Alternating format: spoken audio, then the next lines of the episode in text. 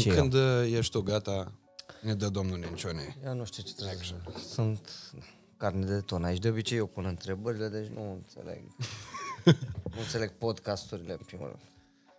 Dar, bine, înțeleg. Ui și eu la Rogan. Având în vedere că suntem rec, putem să dăm direct cu bună seara, prieteni, și bine ați venit la un nou episod de podcast Vinde o poveste. Prezentare nu mai are rost să mai facem, pentru că mă, deja ați văzut uh, cine e invitatul. Ați aflat oricum din teaser. La fiecare episod aflăm uh, încă din teaser cine e invitatul, dar eu mai am așa câte un acces de inteligență, spun invitatul meu din seara asta este uh, nimeni altul decât uh, colegul uh, Răzvan de la Răzvan și Dani. Cine poate fi invitatul? Sau nu știu, tot soiul de astea. A pornit de la Reștița, după aia la Timișoara și după aia la București. Uh, Este proaspăt tătic de aproape un an de zile. Uh, Dani Oțil, că l-ați văzut. Bă, bună seara și îți mulțumesc mult că ai acceptat invitația să vii aici.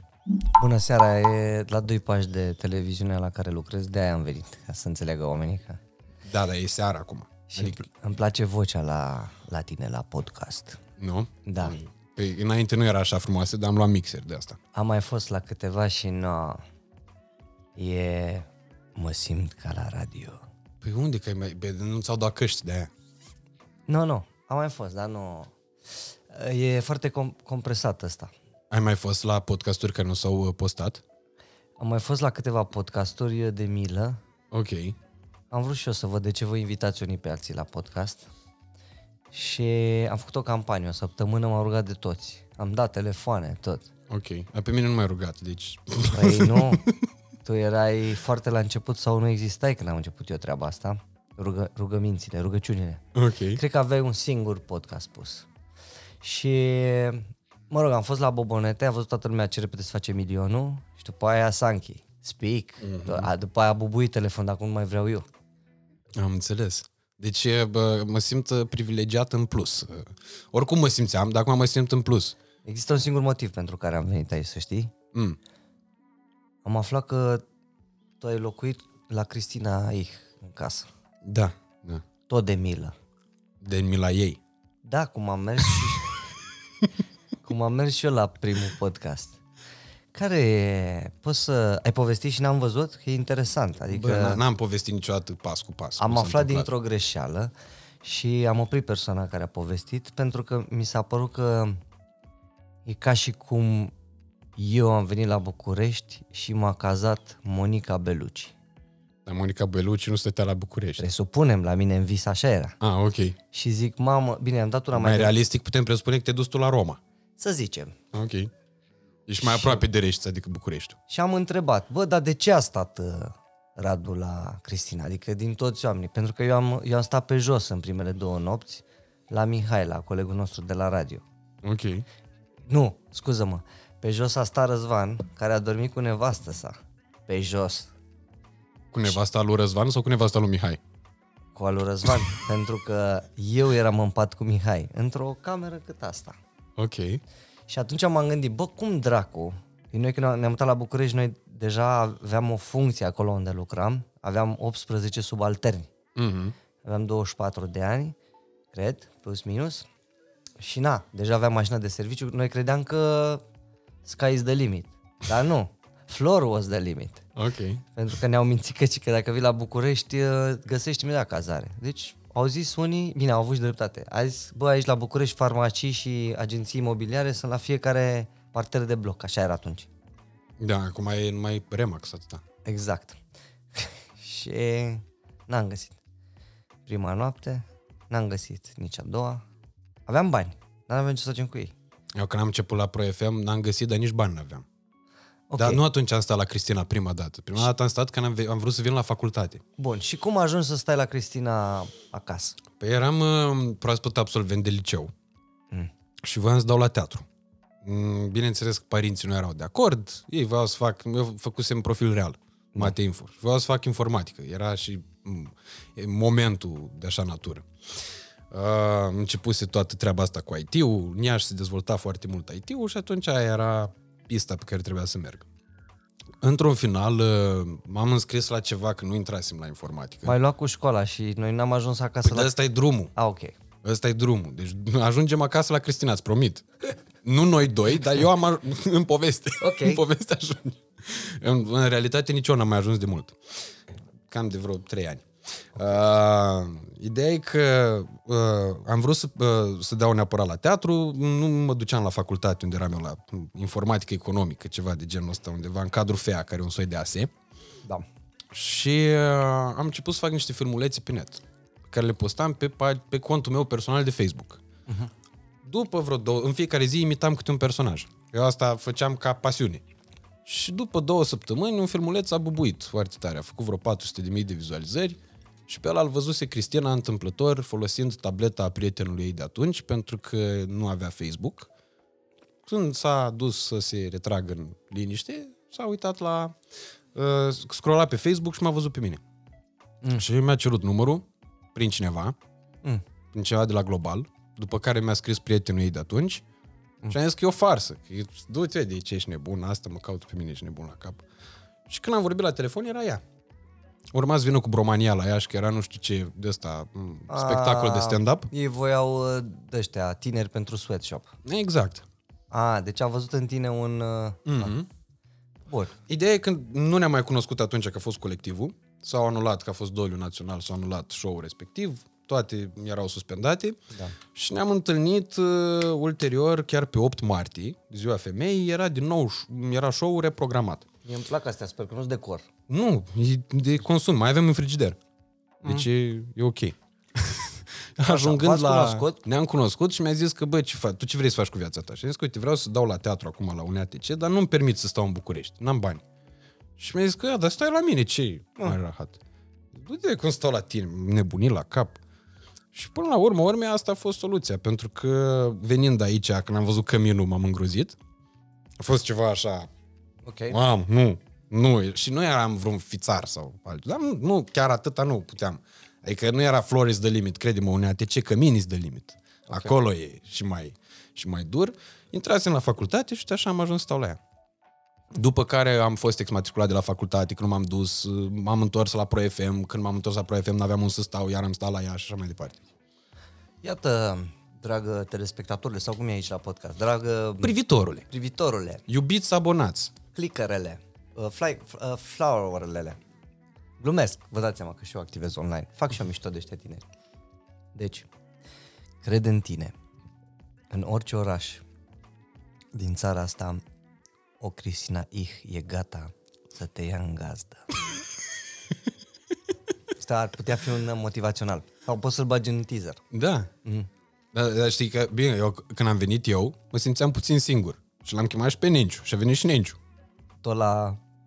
Sper că n-a Da, dar n-am stat mult timp acolo. După aia am, uh, am uh, căpătat un apartament. Ceva, e, nu, și acolo povești. Ok, să trecem la interviu. Chiar vreau să zic, bă, ce, ce, de- ce mișto e băiatul ăsta, că în primul rând se documentează, am auzit că te documentezi față de alții și mi s-a părut, urm- urmărindu-te fără să fiu invitat aici, mă mai pe net, um, mi s-a părut că lași omul să vorbească. Ceea ce în general știi că oamenii ăștia care sunt deja cunoscuți prin alte metode și au devenit podcasteri, Mm-hmm. ăștia, smart people, Ok. nu, oameni care au avut noroc în viață. Așa. Ăștia pun întrebarea ca să se audă tot ei. Îți vezi dau un exemplu? Da. Radu, um, colegul tău e jumătate iordanian? Da. Mulțumesc. În Iordania am fost, uh, am mâncat cele mai bune lucruri. Pentru că aminte, cum intri în Petra, pe dreapta, știi? A- Eu am stat chiar la intrare în Petra, că nu, na, e și cel mai luxos hotel. Și am vrut să, era un cățeluș pe stradă care ne-a urmărit. Am vrut să-l adopt. E foarte greu să adopți un câine din, nu știi? Da. Ăsta e genul. Uite, apropo de documentație și de asta am uh, auzit în uh, podcastul domnului uh, am, am eu, de când m-am uitat la asta, că trebuie să explic gluma înainte, ca să nu cumva să existe cu supărări și cu de-astea. De când m-am uitat uh, de săptămâna trecută la documentarul ăsta cu Georgina, pe, cât- pe cât mi-am făcut draci de nu mai suport, uh, pe lângă asta îmi vine să vorbesc așa în spaniolă, și avea, bă, și mi-am, când m-am gândit la podcastul lui Speak, i-am zis azi lui Nenci, zic, bă, că am văzut eu la podcastul lui, cum i-am zis? Lo, uh, uh, Los Prianoces, așa am spus, la Ștefan Sprianu, am pus să sune cât mai spaniolesc și am văzut că chiar spre final vorbeai despre supereroi. și el dăduse de exemplu pe Batman, motiv pentru care n-a fost deloc greu să-mi dau seama că avem trei puncte de rezonanță. Adică asta am tras de acolo din podcastul ăla. Unu, Batman. Da. Doi, uh, relația cu tatăl tău și uh, care e una specială. Și trei, uh, asta cu Vali Vigelie. CD-ul cu Vali Vigelie n-am găsit, îți jur. Adică am căutat, am intrat în Diverta, ăsta a încercat astăzi să vorbească cu vânzătoarea, o leacă mai ok, adică zis, nu vă spărați raionul de muzică. Și a zis că, nu, doamne, un CD cu Vali Vigelie, zic, nu ține muzică. Ba la pariu că dacă spuneam că alt CD cu, nu știu, Johann Strauss aveau sigur, 100%. Uh, iar după aia zis că nu, dacă nu aveți măcar o poză dați cu Vali Vigelie, n-avea nici poză, n-am găsit nimic cu Vali Vigelie. Pare rău. Uh, în schimb, uh, astea cu Batman mi-au fost foarte simplu să le aleg, mai ales având în vedere faptul că o să crească îl mic și o să fie foarte folositoare în momentul respectiv. A, bun. E de, Ah. e de colorat? Nu e decolorat, e deja colorat, că e cu benzi desenate. Nu știu dacă îți plăceau și benzile desenate. Mie, de exemplu, nu mi-au plăcut. Am început să mă uit la ele după filme. N-am avut decât He-Man. Ok. Da. He, liniuță man. Era un personaj... Am simțit colegii că răsuflă. Ce zice asta? He-Man. Da, puteți crede că eu am crescut cu un personaj care se numea He-Man. Asta spune multe despre viața mea sexuală. Da. Avea o sabie. A- asta cu siguranță o să fie și mai folositoare, care și o aplicabilitate practică. Dar e cu cadouri, că n-am adus nimic. Păi nu, păi nu trebuia, eu trebuia să aduc. adică așa, așa m-am obișnuit eu. E batarang shaped mug, adică e, e ba- am înțeles. Asta să-ți placă, 100% și ca să fie Batarang. tot în, uite, în... Bă, mai ai? Nu, asta e pentru mine. Asta e pentru mine, l-am primit de la domnul Nencione de Crăciun și vreau să-l port în podcast, că așa mi, mi s-a... Ok. Uh, m-a atunat, așa că o să mă... Stai tu, hala că am venit eu la Sacou. Nu că e bine. Mai avem vin? Că... Păi da, dar eu sunt la mine acasă. Știi că lumea, lumea spune aici în studiu, în uh, comentarii, uh, chiar mă uitam la o plișani, era unul zic că ce râdeau, se hlizeau aia în studio, nu știu băieții de Talica și de Guns, că așa îi spunea el lui James Hetfield, fratele lui și lui Lars Ulrich, când se băteau pe burtă, așa spun la formație Talica, nu Metallica. Și am zis că, domne, ce pretenții aveai de la mine, ești nebun la cap, gata. Acum suntem pregătiți. Putem începe? Uh, putem, uh, putem debuta. Da, vin mai trebuie, gata, punem vin. Nicio problemă. Cadru pe Dani acum ca să nu se vadă ce vin bem. A, nu e plătit? Nu, până nu ne dau bani, nu spunem. A, Bine, hai, vin alb. vin alb pentru că e zi. Da, dacă era noapte, era roșu. Shoot, prima întrebare.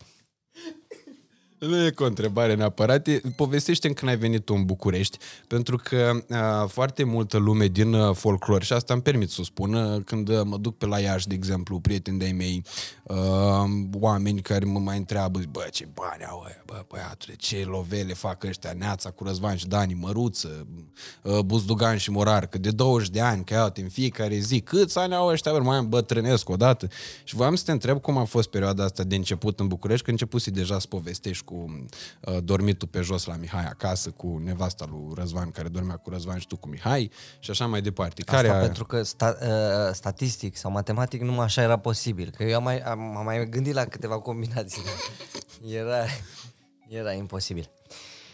Păi, uh, pe scurt, uh, am ajuns uh, destul de repede și foarte sus la Timișoara, uh, în sensul în care, ca să înțelegem ziua în care ne-am dat demisiile, um, eu mă ocupam, deja aveam în două emisiuni de dimineață, Mhm. Um, am fost primul cuplu de prezentatori, să le zicem, nu știu cum să le zicem. Era un Eldorado, acum să nu credem că eram prea deștept, dar am prins un val, cum uh-huh. Gigi a prins valul cu banii și a reușit să-i înmulțească, cum uh, Giovanni a reușit să vândă jucători, poate în zilele noastre ar fi fost mai greu. Uh-huh. Așa am prins noi, bine. Pe acum nici nu prea mai are ce mai vinde. Corect. Um, am prins un, un val. Am uh, mers destul de repede înainte, am mers atât de repede înainte și am avut, cred, mentori atât de buni. Internetul era la început, ca să ne înțelegem. Mm-hmm. Uh, intram pe Yahoo să căutăm ceva, despre Google nu se știa, și foloseam Netscape și Dial-Up. Uh, Răzvan, care știe multe prostii și multă poezie, era considerat un geniu, cum e Oprișan acum, pentru că nu trebuia să intre pe internet să zică toate lucrurile alea și uh, chiar și dacă spunea niște tâmpenii, nu-l puteai verifica. Asta e tare. Da. Problema că Oprișani e acum deștept și dacă îl verifici, că dacă verifici datele alea sunt reale. Dar n-ai cum să-l verifici din nou, chiar dacă e internet, pentru că vorbește prea repede. Deci fluxul de informații care te izbește, nu mai, tu nu mai ai timp să mai discerni, nici Eu măcar cred ca că să cauți. Băieții au dormit două zile după podcastul cu Oprișani, da, da. da. E, e obositor. De al ținem 5 minute.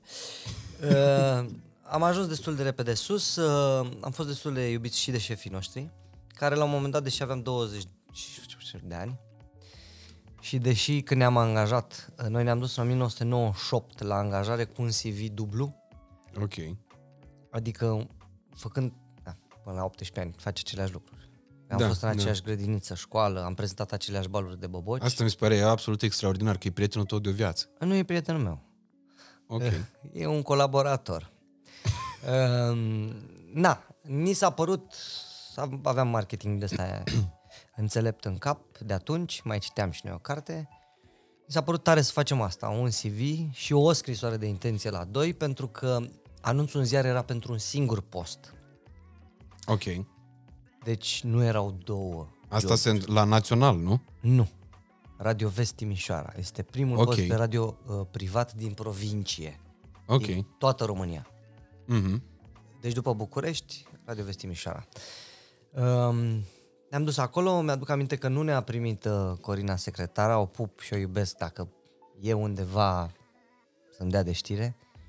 Um, era după un pult, e așa micuță și cu ochelari de broscuță atunci, și după, după pult, nu știu la ce, uh, un, un bar, Ok. o recepție. Ok. Uh, și de acolo ne-a zis că nu se poate să depunem uh, documentele așa. Și ne-am întrebat de ce? Doi studenți, doi puțăi, îți dai seama era. Uh, pentru că e un singur post de job, de muncă și noi suntem doi și să facem două. A zis că nu vrem, că noi vrem amândoi același job și împărțim banii. Și a zis că nu și noi că da și mi-aduc aminte că a trebuit să trecem drumul să să roxăm uh, foile alea că n-a avut nimeni chef să mai scrie o dată. Și am dat în loc de două, patru hârtine. Și mi-aduc aminte că eu așa cu un pic de răutate și probabil sigur pe mine, Sanchi, m-am întors din ușă și am zis, într-o zi o să fiu șeful tău și am plecat. Bă, mi se pare că nici în serialul The Office nu, nu putea să intre treaba asta. Și de adevăr, am luat amândoi. Bine, le-a convenit și la aia. Sweatshop. Ok. Doi băieți pe un singur job. Mi-aduc aminte și acum că Mihai, tipul care ne-a angajat și care Ați dormit la... A?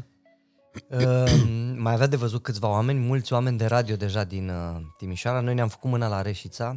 Aveam emisiunea noastră o dată pe săptămână. Ce cum se numea? Ceva cu tineri pentru Ceva cu tineri. Răzvan și Dani. Despre tineri, nu, nu. Asta cu Răzvan și Dani am inventat, am inventat eu la Timișoara și eu am făcut rotițele, eu le-am desenat la cămin. Um, Ce tare! rotițele sunt un angrenaj care nu, o roată dințată nu e nimic singură. Da. Nu poți decât să desfaci bere cu ea. Da, cu încă una devine un angrenaj. Asta era ideea. Și eu le-am desenat în 1999. Și de-aia e cu Răzvan și Dani, pentru că mi-a fost atât de rușine să întorc foaia, eu am făcut și invers, cu Dani și Răzvan. Dacă ne-am prezentat ideea lui Răzvan, bă, știam că pe partea cealaltă e și... Da, îmi dat seama, bă, cât de căcat aș fi eu. Știam um, Tachianchi și Cadâr, știi? da. Acolo e. Bine mai, dar să scriem așa, să citem evreiește, invers. Așa e gluma. Mhm. Că ei nu știu cum să-și spună nume la shopuri. Da. La Tachi sau la Ianche. Bine mă, punem la Ianche sau la Tachi, dar citim evreiește invers. Bă, și mă gândeam la piesa asta de teatru. Nu eram așa deștept, că era singura pe care o știam. și n-am întors foaia niciodată. I-am zis, cred că după 10-12 ani. Că erau rotițele și invers. Eu mm. la mai supărat, el era tot timpul pozitiv și eu la mai, mai pragmatic. Mhm. Și erau desenate așa și invers, cu Dani și Răzvan. Și nu... Nu, n-am putut să... Dar știi că se spune că, în, cel puțin așa m-au păcălit pe mine, că numele de la final e la mai șmecher. Da, în artă. Dar noi ce făceam nu era artă. Ok. Nu, era... Păi uite, hai să mai luăm cupluri de astea de prezentatori. Buzdugan și Morar. la Buzdugan și Morar. Morar e conducătorul emisiunii. Da. Uh, Flic și Popescu. Mă rog, Dumnezeu Da, da, da. să ierte formatul ăsta, că nu mai este. E Popescu și Cuza, vezi? S-a schimbat și asta. În, În, Acum e uh, Popescu primul. În radio ține și de fonetică și de felul în care se aude, știi? Mhm. La noi mai era un, ra- un raționament, uh, jingle-urile se puteau chema cu Răzvan și Dani, doar așa se puteau cânta. Cu Dani, Dani și... și Răzvan. Da, nu, nu da. nu, Nu. cânti la fel de prost ca mine. Eu am crezut că... Pe ei, Am- vezi. Bun, uh, pe repede înainte. Uh, ne-am luat foarte puțin să conducem radio. Știi Pink and the Brain? nu? Șoareci aia care vor să conducă lumea. Unul Mhm. e... s- Da, ok. Uh, mă rog, Șoarece știm. știu pe Ratatouille. Alt șoarece nu sunt mai. niște desene geniale din vremea mea. Doi șoareci care vor să conducă lumea. Ok. Doar că unul e prost și unul e deștept. Asta nu s-a demonstrat încă. Um, Eu făceam uh, posturi mici de radio prin țară, împreună cu un director tehnic, partea de IT și, mă rog, structură. Păi și de unde știai partea de IT? Păi, am citit cărți. Ok. Eu am terminat informatică la liceu și, na, internetul era la începuturi, adică... Mm-hmm. Um, am fost implicat în primul soft de radio din România, făcut chiar în, România, în România, mai târziu. Cred că Zoo încă îl folosește. Uh, Cubase. Cubase. Cubase. Nu, Zoo e singurul care nu mai folosește. Ah, ok. În restul toate folosesc Cubase. Cu Dan, Alu cu Cuse, bă... Chius Baian, cu Chius Dan, Baian, așa. uh, am lucrat, adică i-am dat feedback, am, am lucrat pe două radiouri. I-am dat Ce tare. feedback, am, se bloca în draci. Deci, așa, eu făceam partea de IT, pentru că IT-istul nostru, ca orice IT genial, a plecat în Canada și mm, m-a lăsat pe mine, adică am fost, uh, am fost numit, n-am fost ales, știi? Mhm. Știam uh, toate parolele de la toate mailurile din radio, ceea ce e foarte tare, îți dă forță. Uh, nu am citit... Uh, unul din șefii noștri avea amantă. Știe el care? Aveam cinci, nu vreau să zic. Dar, uh, uite, poate să afle acum că deși aveam parole și mă punea, mamă, trebuia să merg la amantă, să-i fac lui la mic cu computerul, să-i pun Windows-ul. Um, nu m-am uitat niciodată în niciun mail. Deci tu erai un soi de băiat de la care venea să rezolvi orice problemă aveai cu calculatorul? Da. Eu eram băiatul care... Nu poate să mă uit IT și la noi. Eram băiatul care sătul să scoată obiecte și lucruri din uh, tastaturile fetelor de la știri.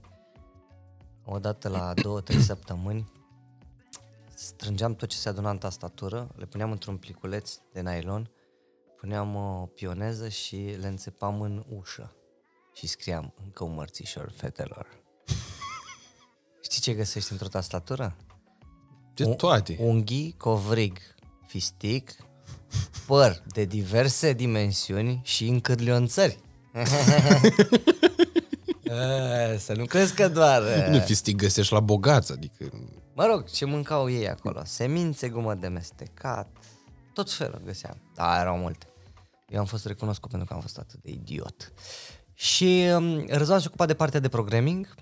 Era un fel de șef... Uh, peste- Era director de programe. Un fel, da. Ok. Cum îi zice acum la director de PhD? Un soi de PhD. Nu, asta nu e după ce ți-ai doctoratul? Nu știu, nu cred că Ok. e după doctorat. Și- Adică eu am cunoscut PhD și fără doctorat. Ah, ok. Nu, în engleză. Când ai PhD... În engleză așa ori. A, așa nu știu, pe înseamnă. vremea noastră nu era. Și eram uh, foarte sus. Și după aia a venit oferta, um, mai întâi ofertă de la Lugoj, unde a trebuit să transformăm de la zero, făcând naveta 60 de kilometri. Mamă, m-a săturat de Răzvan. 64 de kilometri dus, 64 întors.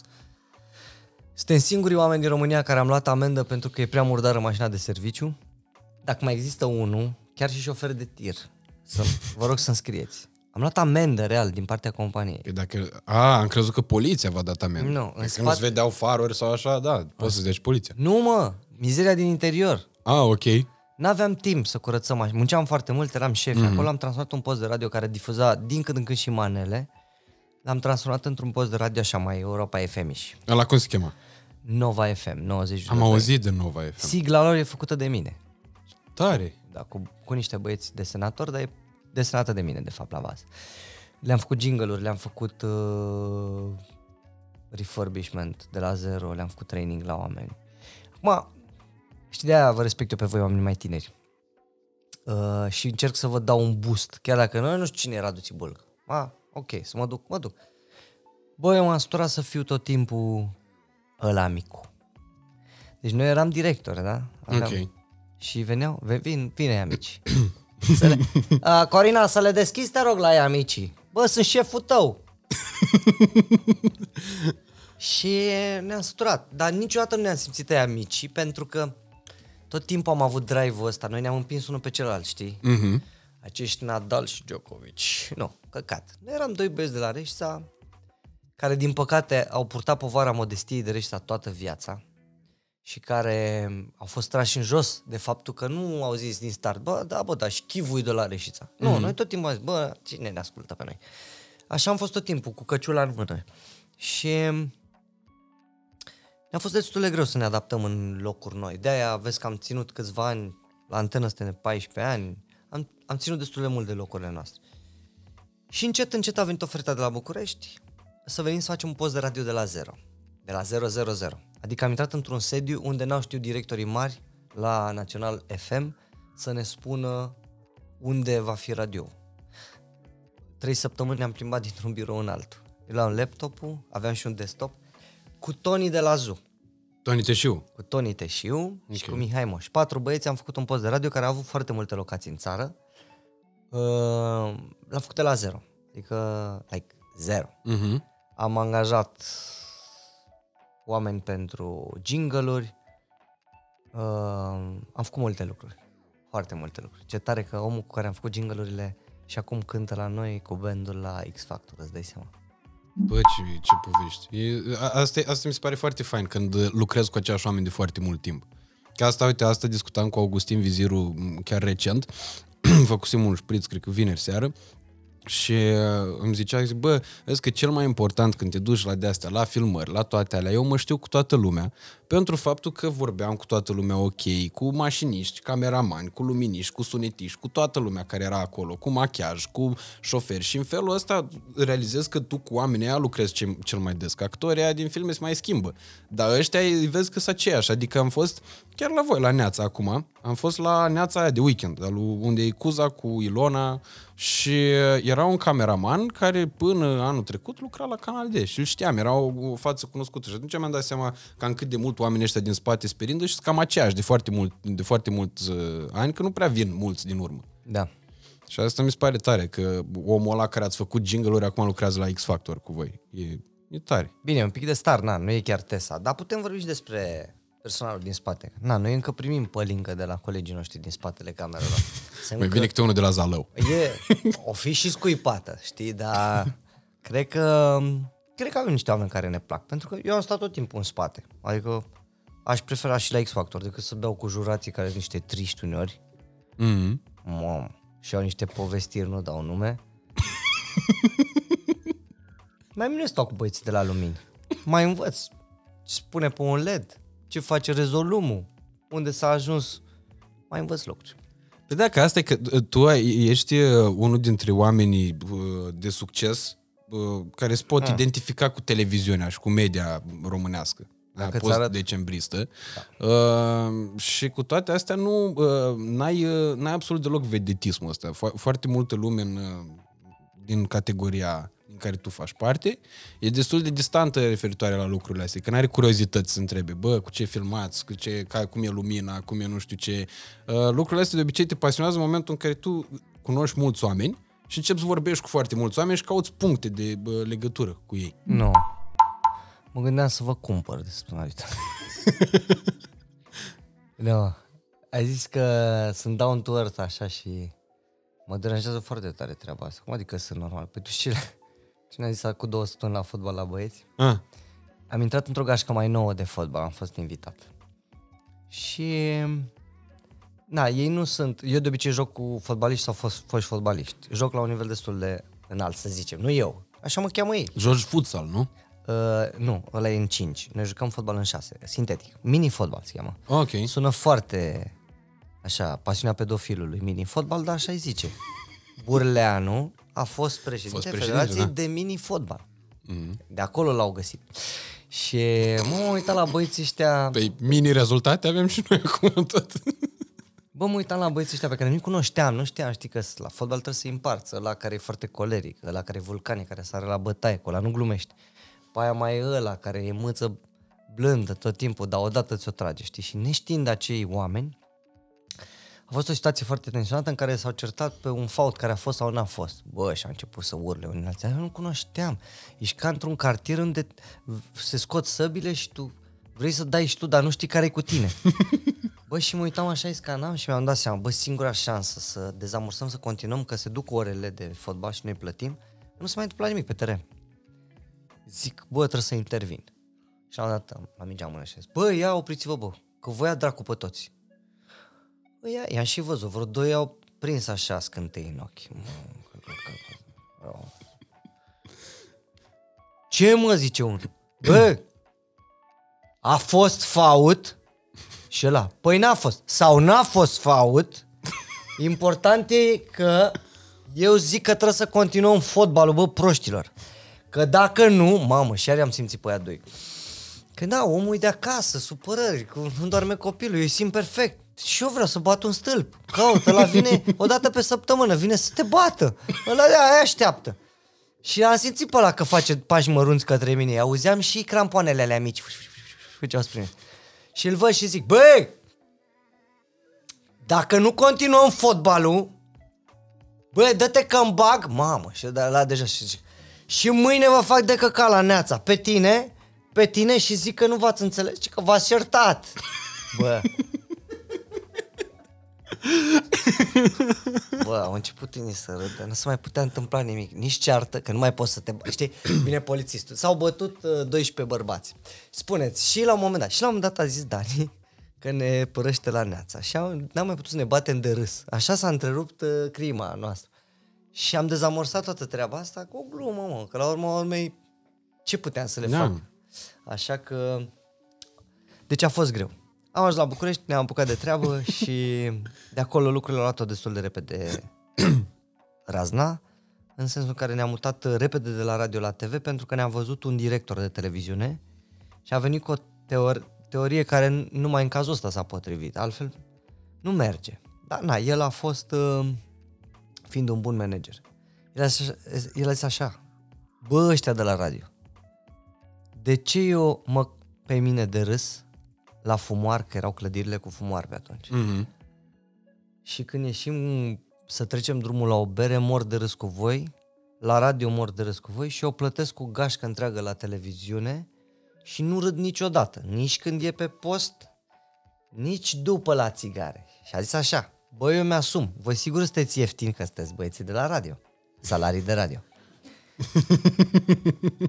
Uh, nu vreau să dau nume de colegi care făceau, dar la un moment dat erau 5 staruri pe, pe post. Dar cred că știu despre cine vorba. Nu era cu grupul Vouă? Nu, nu, nu, nu, nu. Irelevant. Și a zis, băi, eu încerc. Și noi nu am vrut să ne mutăm de la radio la TV. Atât de mult am iubit radio și îl iubesc în continuare. Mi se pare o muncă reală. La TV mai tragi mâța de coadă, mai. Da, cam așa e. Dar la radio, dacă vrei să te asculte lumea, trebuie să muncești, să scrii ideile, să te încadrezi în secundele date. Nu... Plus că nu poți să bagi țâțe, craci astea la cățeluși care se pupă. Noi la TV când nu mai avem ce să spunem, dans! Sau aducem cățeluși și ai ce drăguț. Mai chem un cal, îi fac așa în barbă. Dacă... Băi, la ce etaj suntem aici? La 8, nu? Băi, când nu-i mai merge lui Țibul că o fi și el obosit odată, a, face și el hepatită la atâta băutură și țigări, fiți atenți, băgați un cal aici. Să-i fac așa. Asta câștigă orice. Crede-mă. Am, am și eu Da, a 16 fost ani. vreodată un cal la neața? Adesea. Ca e jandarmerie. N-am văzut în viața ca mea așa avem, ceva. Ca îi băgăm în Nu, băgați în platou. Nu, îi băgăm, avem în spate o curticică. Da, bine, nu știu, că mă duc și eu aici, când nu cumpăr țigări, văd că se mai întâmplă tot Mai felul de vin. nebunii. Tot felul. Deci asta e cu calul. Și ți-am răspuns la întrebare. Au început uh, de vreme, țin mult la, că se uită tineri, sper, la noi, nu doar băbătii, nu doar rudelele oprișani din militari. Băi, eu țin mult la treaba asta. Mie mi se pare că școala e bună, dar până la un punct. Adică dacă școala nu te învață și sisteme, Mhm. uh, ci doar îți livrează informații pe care tu după aia să le uh, replici la bere, te face doar un șprițar mai uh, deștept, mai interesant. Adică Da. tu să știi când s-a născut Ștefan cel Mare sau să te cerți cu cineva că ansamblu Muntos, Căliman Gutic, să- uh, Căliman Gutic, Harghita, Țibleș, nu, nu le știu că nu sunt oprișan, uh, Oaș Gutâi, Oaș Gutâi, Țibleș, Căliman Gurghiu, Harghita, asta e. Cum? Uh, mai, stai că ai și spus ca oprișan, că n-am apucat să notez. Mai zi o dată. Nu contează. Uite, asta am învățat eu la geografie și îmi pare rău că nu ne-am învățat mai multe lucruri. Dar în schimb, eu sunt băiatul mai mic din familie, uh, cu fratele meu au avut ceva probleme la școală, adică au păstorit așa și eu am mers probabil din inerție, din cărțile lui. Eu mi-am făcut sisteme, în primul rând de furt, ca să pot să învăț repede lecția, mi-am făcut sisteme uh, astea cu uh, semne, marcare, etc. Eu învățam în 10 minute cam tot ce credeam că poate să mă întrebe la o oră profa Ceea ce e un model de eficiență. în televiziune, pentru că pe mine nu mă interesează când dai tu, Dan Bitman, concert la sala Palatului și câte bilete mai sunt. Dar eu pot acum să mă uit pe fișă în pauză și când vine Dan, să mă uit în ochii lui, să nu mai uit pe fișe. Eu sunt recunoscut uh-huh. în lumea asta că nu prea citesc fișe. Și poți țin minte, asta e memoria de scurtă durată. Sigur că nu, e, nu ești un tip inteligent. Ai un sistem. Pe mine dacă mă întreb după o oră, nu mai știe dracu cât e biletul la sala Palatului. Deci mi-am făcut sistemul. Ăsta a fost uh, uh, primul meu, uh, prima grijă. Să mă chinui mai puțin, ca să trec prin... Toată lumea vrea asta la școală, nu? Treaba Da, ta e să da. treci cu note mari. mari. Doi, Să te joci cât mai mult. eu am fost într-o clasă de genii, pot și acum să număr pe degete, am avut 3-4 oameni care și acum ei sunt genii, gândiți-vă la fața mea, Mhm. cât de prost păream eu lângă ăia. Băi, am avut niște... Eu am avut coleg care în 1996-7, gândiți-vă că era Pentium 1, îl vedeam doar la știri. Mhm. Deci aveam 486 și 586 atunci. Nu știu dacă știi, știi asta? Eu nici măcar n-am prins, știu ce înseamnă, dar n- ca să înțelegi, n-am prins calculator cu Pentium. Am avut direct de la de nu mai avea Pentium, era... Mm. Deci oricum era foarte greu să înveț atunci. E, cu colegul meu Ciprian, împreună cu taică care era profesor de chimie, desena pe ecran catene Ok. chimice. Gândește-te că la București, într-un centru de proiectare, doar ăia deștepți și bine plătiți făceau asta. Și el era un elev de clasa 11-a în Reșița. Deci eu trăind în umbra lor, eu trăgeam mai mult să nu mă fac de râs, mm-hmm. că știam eu că o să ajung undeva. Și atunci, uh, cred că asta a funcționat la mine și cred că m-a urmărit toată viața încercarea de a găsi soluții sisteme, în primul rând să nu mă fac de căcat, toată viața am avut teamă de eșec, eu fiind băiatul mai mic din familie, evident fratele meu le-a făcut pe toate. Um, să mă descurc, dar nu în stilul, nu, nu în sensul de băiatul din cartier care vinde și droguri doar ca să se descurce. Că mie nu-mi place povestea asta. Ok, adică nu cu orice Da. preț. Nu cu orice preț. Fără compromisuri, fără... Da. Dar uh, să funcționeze. Și uh, aici revin la, închid paranteza.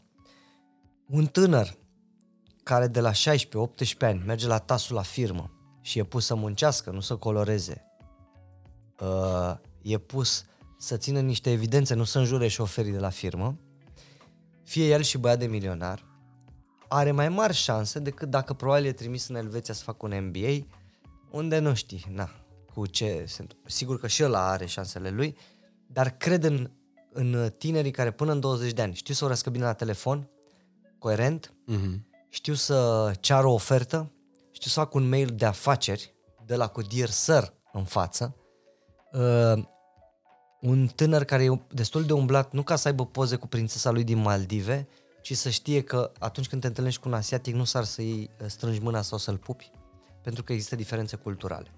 Eu am avut oameni din ăștia în jur și au ajuns foarte departe, pentru că au fost ăia, bă, au vrut să muncească.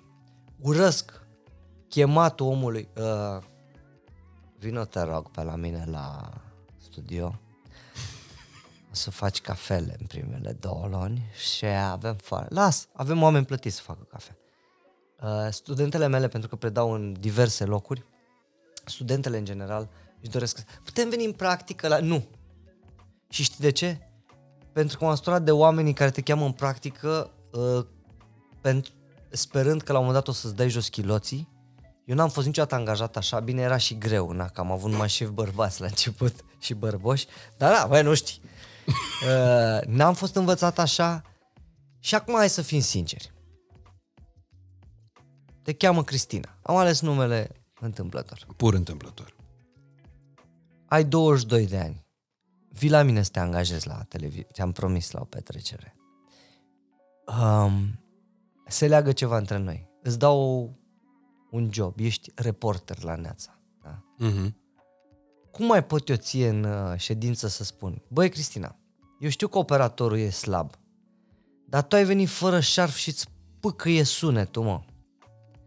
Și când mai vreau să zic ceva, Cristina, în ședință de față cu ceilalți, Cristina, cum ar fi să zic? Da, cum am subt aseară, parcă nu păcăia. am mers, am mers fără pâc. Și auzi, m-am uitat și în ochii tăi când uh, ai juisat. Parcă ai avut și șarf, uh, maestre. Bă, eu nu mă văd în ședință. Adică nu cred. Eu cred că m-aș sinucide în momentul ăla. Și de-aia zic, Cristina, dragă, hai să o luăm pe calea normală, te prezint colegilor mei, am colegi, am producător care e femeie, nu poți să, poți fi acuzată de nimic. Uh, Ne arăți ce poți și dacă reziști și duci și ai idei, te bag în pâine acum de vreme. Ce va fi la 40 de ani, Cristina? Că va fi târziu. Și atunci s-ar putea să ne abuzezi tu pe noi, că na, suntem tineri și eu și Răzvan. Cred în treaba asta și cred în șansa dată tinerilor pentru că avem nevoie de un suflu nou. Da, și șansa aia, știi, trebuie dată într-un anume fel. Adică eu m-am luptat foarte mult în decursul ultimilor ani, că nici nu aveau cum să fie primii. Uh, puțini cât au fost ei. Am luptat și cu chestia asta, adică m-am regăsit foarte mult în povestea ta și odată cu aia că toată lumea te vedea la micu. Eram cel mai tânăr de peste tot și atunci oamenii mă tratau ca pe un copil, dar aveau pretenții de la mine ca de la un adult. Adică dacă era de o ședință, nu mai eram la micu. Uh-huh. Dacă aveam ceva de zis, în schimb, în ședința aia și aveam o părere, mm. începeam să devină la foarte micu, cel mai micu.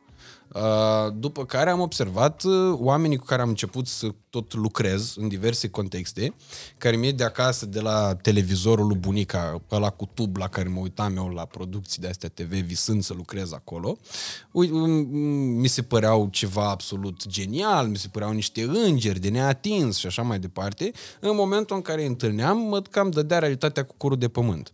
Și observam și oamenii care tot erau scoși în față și care tot erau promovați, nu vreau să emit judecăți de valoare, poate că mulți pe criteriile pe care tu le-ai uh, ironizat mai devreme uh, și atunci uh, cred că se vede, adică performanța e vizibilă în cazul oamenilor care chiar au făcut treabă bună. Aia care chiar au vrut să facă ceva și sau le-a, le-a păsat de ce făceau, de produsul lor, de to- nu doar faptul că bă, apar la televizor, să mă știe toată lumea. Nu, pe oamenii care au, care au performat sau care au rezistat în timp, e, în timp, e proba aia, rezistență în timp. Până la urmă, urmei, în momentul în care reușesc să faci o emisiune mai bine de 15 ani, e o mai ales în momentul ăsta în care televiziunea tot scade de la an la an, că eu mă uit ca și barometru, la audiențele la România au talent, cu cât a început sezonul, care o baie pe pagina de media în fiecare an, comparații cum era anul trecut. Da. Păi e din ce în ce mai puțin. E primul an în care am mai ieșit puțin în față, în sus față de anul precedent, dar dacă te uiți la 5 milioane, cu cât a de 4 milioane 900, cât a debutat sezonul în 2013 și la astea 2 milioane 700 de 2 milioane 600, 2 milioane 700 de anul ăsta, e o scădere foarte mare de piață pe TV. Și oamenii în continuare își doresc chestia asta, că e validare. Adică te- chiar dacă tu, să zic, nu știu, uh, n-ar trebui să faci chestia asta. Și oricum poți să bă, devii celebru altfel astăzi. Dar își doresc oameni care nu au nicio legătură cu domeniul ăsta să fie promovați în treaba asta pentru că ăla e punctul ăla de validare. Zic, bă, e la televizor, deci e ceva de capul lui. Da, și o să fie o perioadă de timp așa. Dar acum, da, dacă se uită oameni specializați, la, da, unde intru eu în lucrurile astea? Bă, Oprișan a făcut show aici, am făcut pe deșteptul, vi-a zis lucruri din cărți. Am venit să vorbim despre asta. Putem vorbi, dacă vrei, un pic despre mitul ăsta al YouTube-ului, care uh, și minte foarte mult. Uh-huh. Uh, și dacă ne uităm în online în general, Uh-huh. trebuie să înțelegi și ce văd oamenii. În afară de faptul că e by request. Online nu este by request. Ok, da. Și, na, eu astăzi uh, era chiar să întârzi pentru că nu mai omora pe una într-un uh, documentar. Adică am văzut așa, dar n-am văzut de ce au omorât-o și până la urmă am aflat că... Da, l-am pornit când am vrut, l-am oprit când am vrut, e normal. Neața nu o pornești, nu o oprești, neața e acolo. Da, putem vorbi un pic despre uh, mitul ăsta. Uh, din păcate, cifrele mari în uh, YouTube și în online s-au făcut cu... I-am băgat uh, un câine mort lui bunica în mașina de spălat să văd cum reacționează. Reaction. Prank. Uh, am tras un pui cu o sfoară prin unirii să vezi cum s-au uitat oamenii la mine. Acum, sincer, asta nu e o producție. Uh, să știi că mari youtuberi ar avea bani să facă ei un X-Factor în YouTube. Mhm. Dar s-a încercat la un moment dat. Dar nu o fac. Din motive pe care ți le pot explica la o bere. De ce nu o fac? Le convine să fie cu două microfoane sau cu un prank cu bunica și să, ia niște, să încaseze niște milioane de dolari pe an? În continuare, da. Deci uh, vom coexista o perioadă, dar nu compara 6 milioane de vizualizări la un podcast, care s-ar putea să fi fost pe sărite, stai mă, că mie nu-mi place decât partea aia, uh, versus uh, 3 milioane de viz- vizitatori la un, uh, un show TV de anvergură. Nu se pot compara nici comercial. Sigur că dacă vorbim de bani pe bani, putem discuta. Dar în continuare, până când nu vedem un YouTuber ma- mare care face ceva big sau care face o producție muncită, nu putem vorbi de o comparație. E, e foarte lungă. Discuția se plictisește omul. Mai bine mă dezbrac ca pe TikTok și vă fac dansul ăla. Eu am văzut, mă, deci să mor eu. Deci, bă, știți vorba de pe vremea noastră, dacă aveam cur și țâțe, eram bucuria cartierului? Se zice la voi asta? Nu. Bărbații zic. Mamă, dacă aveam cur și țâțe... Ion, știi, prietenul tot din copilărie, Ion. N-am avut niciun... Mie îmi plac bărbații care se autodefinesc că ar fi fost curve. Știi? Și zici, Ion, da, tu ești un bețiv ratat. N-ai făcut dragoste nici cu uh, uh, aia de s-a rugat de tine în tabără, că ai adormit din cauza la vot, că da. Cum poți să zici că ai fi fost curva cartierului? Păi stătea în trează, zice. Mie îmi plac bărbații ăștia. Dar cum era atunci, știi, pe vremea asta așa zicea, mamă, eram bucuria cartierului. Stai cu minte, cu arătam la toți. Era găleată până acum. um, acum e una nouă, știi? Sunt ăștia. Bă, eu nu fac mult pe TikTok. Dar, băi, dacă aveam cur și țâță, era... Ai de capul meu ce le arătam. Așa nu, așa fac uh, 30 de secunde pe zi despre economie. Dar ei nu înțeleg că așa e de când lumea. Adică, na, pe, mine, pe mine nu mă deranjează. Pentru mine TikTok-ul e... Voi știți ce greu obțineam o revistă Playboy cu doamna Loredana, de exemplu? Sau cu Anda Adam? Sau cu... Mamă. Eu le aveam la capul patului ca să ajung repede la ele. Se lipiseră la un moment dat. Andreea Mantea s-a lipit de Anda Adam, nu știu de ce. E inexplicabil. E, cred că era Igrasie în casă, în apartamentul din Timișoara. Uh, Da... Bă, tu îți dai seama. Bă, voi vă dați seama. Eu, Radu, am încredere în tine. Eu am avut șansa în viața asta să mă masturbez. Asta cred că intră pe TikTok, fii atent. Radu. Ia, ia să auzim. Băi, eu am avut o șansă pe care voi s-ar putea să nu aveți. Eu am avut șansa să mă masturbez la Timișoara. Nu, nu pot să o zic, că intră așa. Eu... Eu am avut șansa să mă bucur singur la Timișoara, uitându-mă la Loredana în Playboy și după aia să o prezint la X Factor mai târziu. Voi vă dați seama? Ce arc peste timp. Tu crezi că eu nu făcut, nu mă masturbasem la Cristina Ich înainte să o cunosc în carne și oase? Bă, asta felicitări că ai recunoscut. Da, aș vrea să știe și La, la Eforie Nord chiar. Eram în, în casă cu ai mei. Era vacanța de după bac, bacul luasem în genunchi, abia îl luasem cu 708 și bă, am vacanță, n-am mai avut, am plecat cu ai mei la mare. La mare la un prieten de-a lor, de avea un apartament, de-ai lor, de avea un apartament. Nu mai. La, nu mai așa? Dar nu asta poți să zici altfel. A, e, la un tovarăș.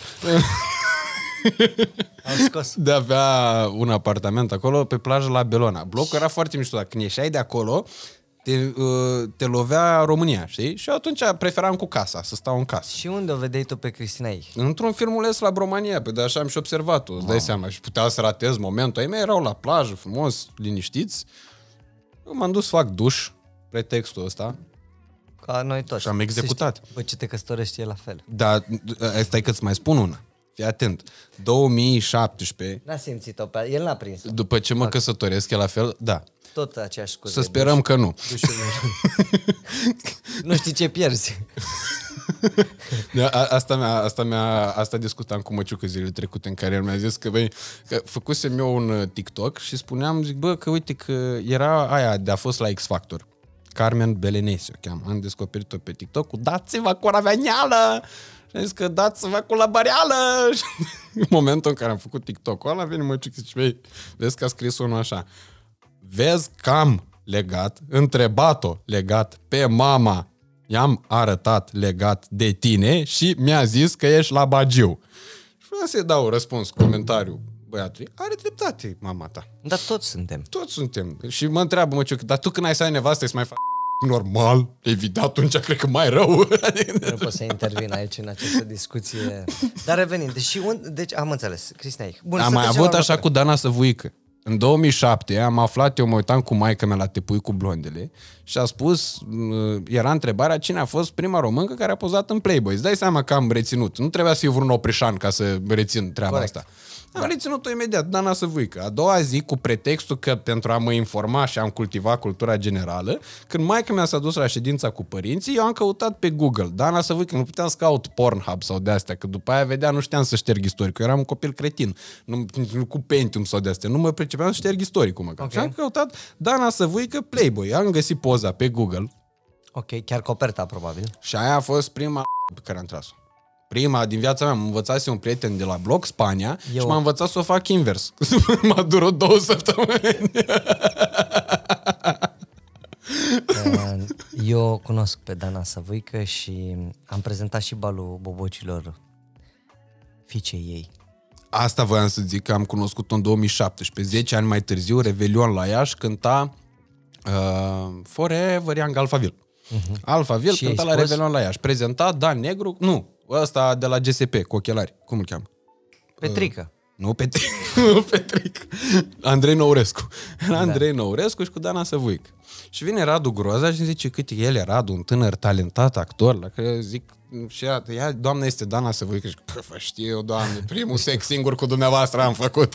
I-ai zis? și văd o femeie mult mai tânără lângă ea care s-a albit la față. Am aflat ulterior că era fisa. Fisa ta. Da, nu, am, de cretinismul ăsta, uite, asta e al patrulea lucru care cred că ne leagă foarte tare. Dar eu nu am, băgă pe tine aici, nu am.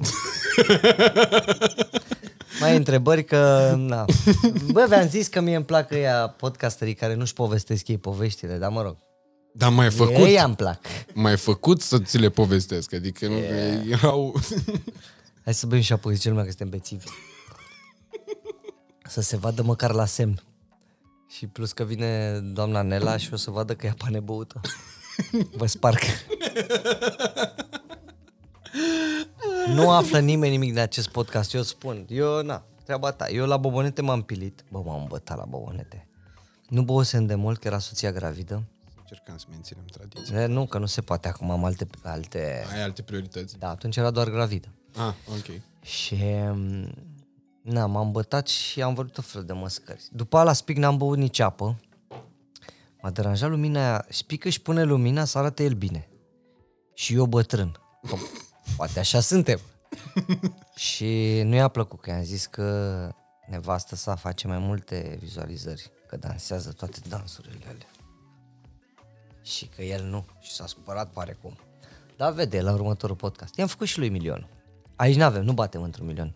Bă, nu stai simt. că n-ai încă milion la spic. Păi dă cum nu? Că îți spun acum, ai o, sub 800 de Hai de capul meu luat să-mi dați like-uri Cre- înapoi. Cred că aveam, cu poveștile astea, aveam toate șansele să-l facem aici. Poate tu. Dar n-a să voi că 734 de mii, te-a bătut Augustin la noi. Ai. Da, mă rog, bine, aia a fost așa. Da, aia nu, că A fost victoria lui Șerif Tiraspol de la Real Madrid. da. Asta cu Dar eu nu mă uit pe astea, nu. Nu mă uit nici pe rating niciodată. Adică cum, di- tu, tu dimineața, primul lucru pe care îl faci, nu intri să vezi... uh, Nu, Răzvan. Și îl vezi după reacție, așa, îți dai seama. Și nu citesc fișele invitaților niciodată cu mai mult de șase minute înainte de a intra. Bun, că voiam să vorbim despre asta. Uh, în emisiunea Neața cu Răzvan și Dani, la care eu mă uitam, nu știu, dacă vreți mai zic, o, o foarte mini poveste, am avut o gagică de voia să cânte. Mm. Din fericire s-a oprit. Uh, că face lucruri, alte lucruri mult mai bine decât să cânte. Uh, de asta zic asta. Uh, și uh, ea mergea pe la voi pe la emisiune. Mhm. Eu mă trezeam să mă uit. Deci Da, eram chiar îndrăgostit. cânta, nu voia să pl- cânte. Chiar cânta, dacă a ajuns la noi. Da, mm, discutabil. Ok. Discut. și după aia mă mai uitam, îți dai seama, mai rămâneam să mă mai uit. După care, evident, m-am uitat din considerente profesionale și așa mai departe. Mm-hmm. Toți, ciud- cred că sunt o grămadă de ciudați care uh, au apărut acolo, inclusiv este la John Dragnea, care mi-a scris acum pe Facebook. Am mesaj în uh, Messenger request de la John Dragnea, la care în fie... Acan Cosmin, sau cum îl cheamă. Acan Cosmin pe numele original.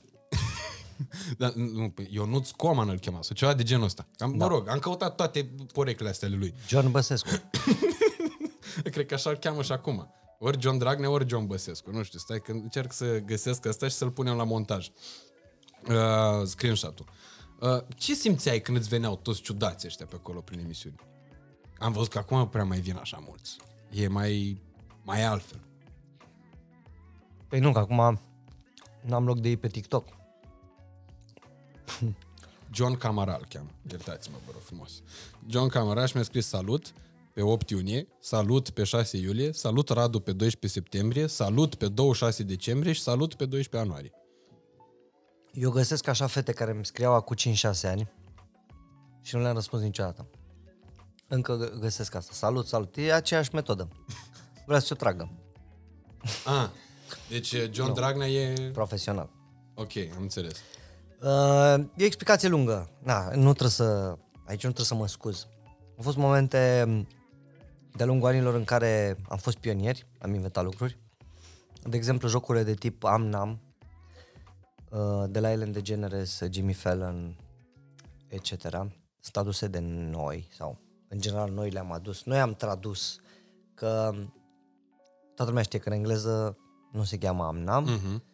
noi am zis Am-Nam, acum că au luat-o și la canal și spune tot Am-Nam și mulți youtuberi Toți zic youtuberi au tot făcut Am-Nam. Am-Nam. Ei puteau să spună Never did I ever sau uh, să traducă Motama. Um, am făcut multe prostii. Uh, multe. De cele mai multe sunt foarte mândru. Um, oamenii ăștia un pic uh, mai altfel, să le spunem, nu sunt neapărat descoperirea noastră, dar de obicei da.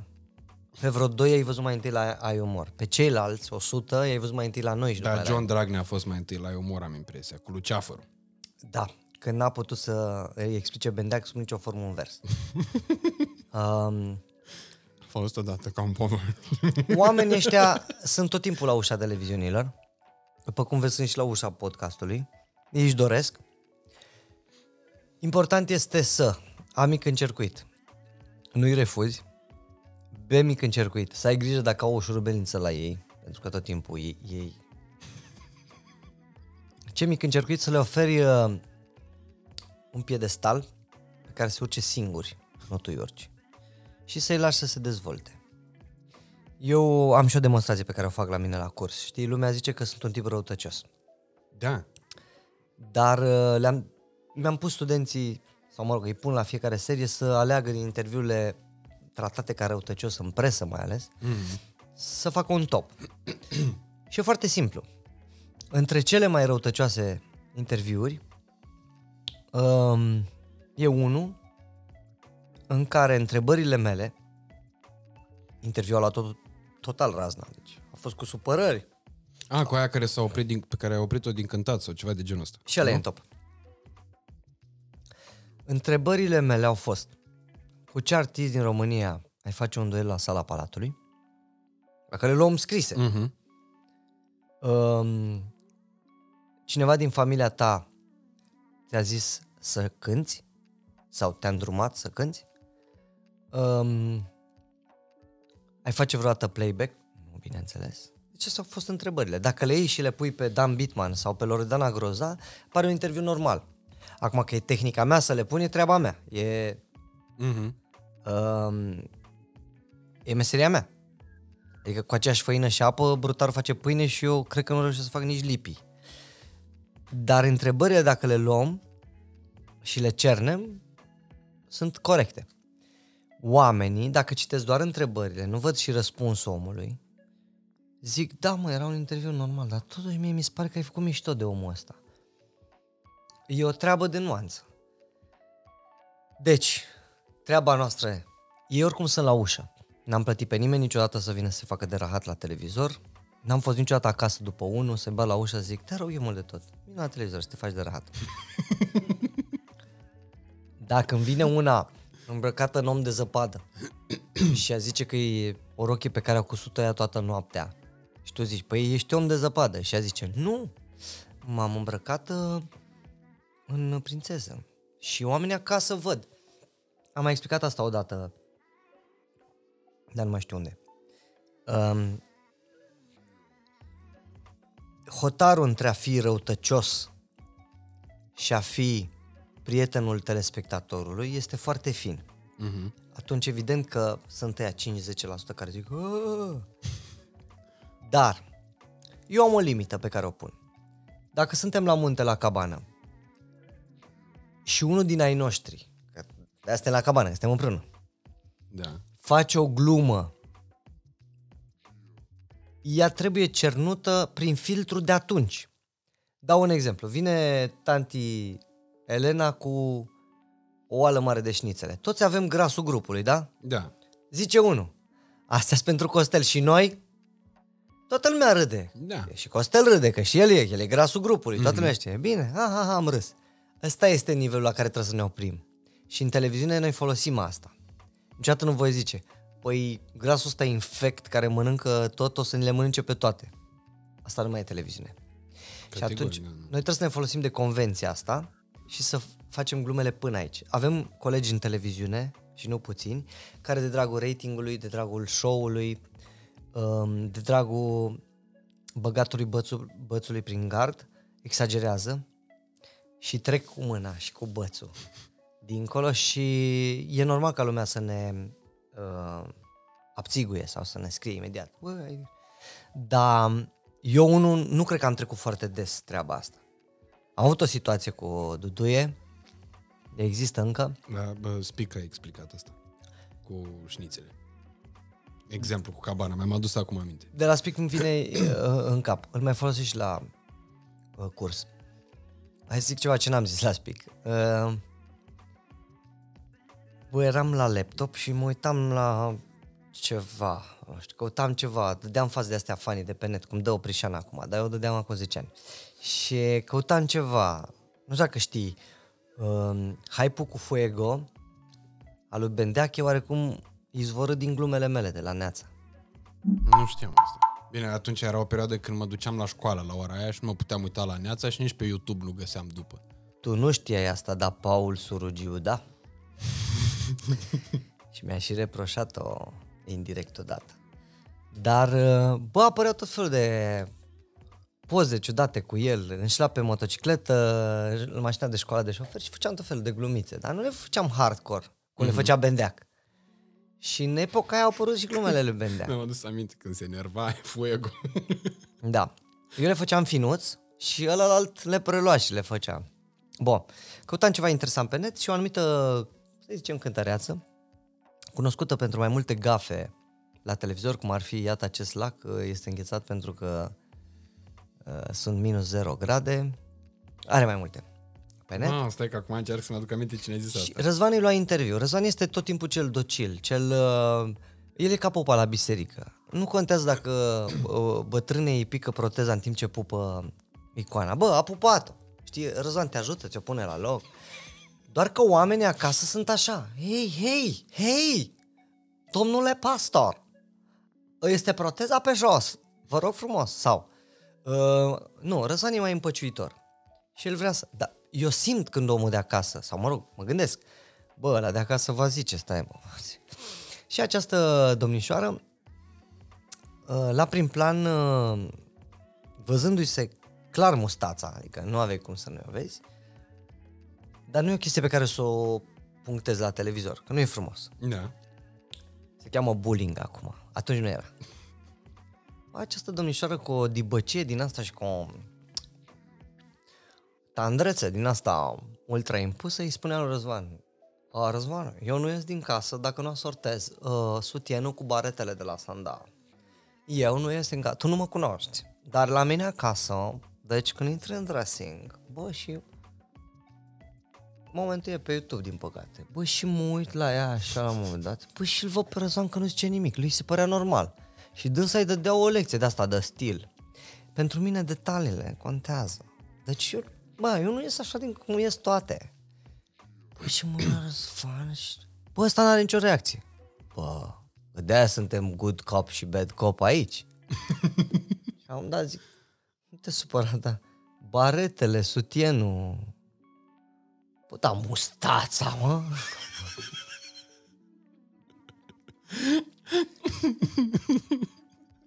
mă întreabă lumea, nu ți-a părut rău? Bă, nu. Pentru că dacă doar venea, cânta și ne spunea de albumul ei și pleca, nimeni nu zicea nimic. Sigur, omul de acasă probabil se siza.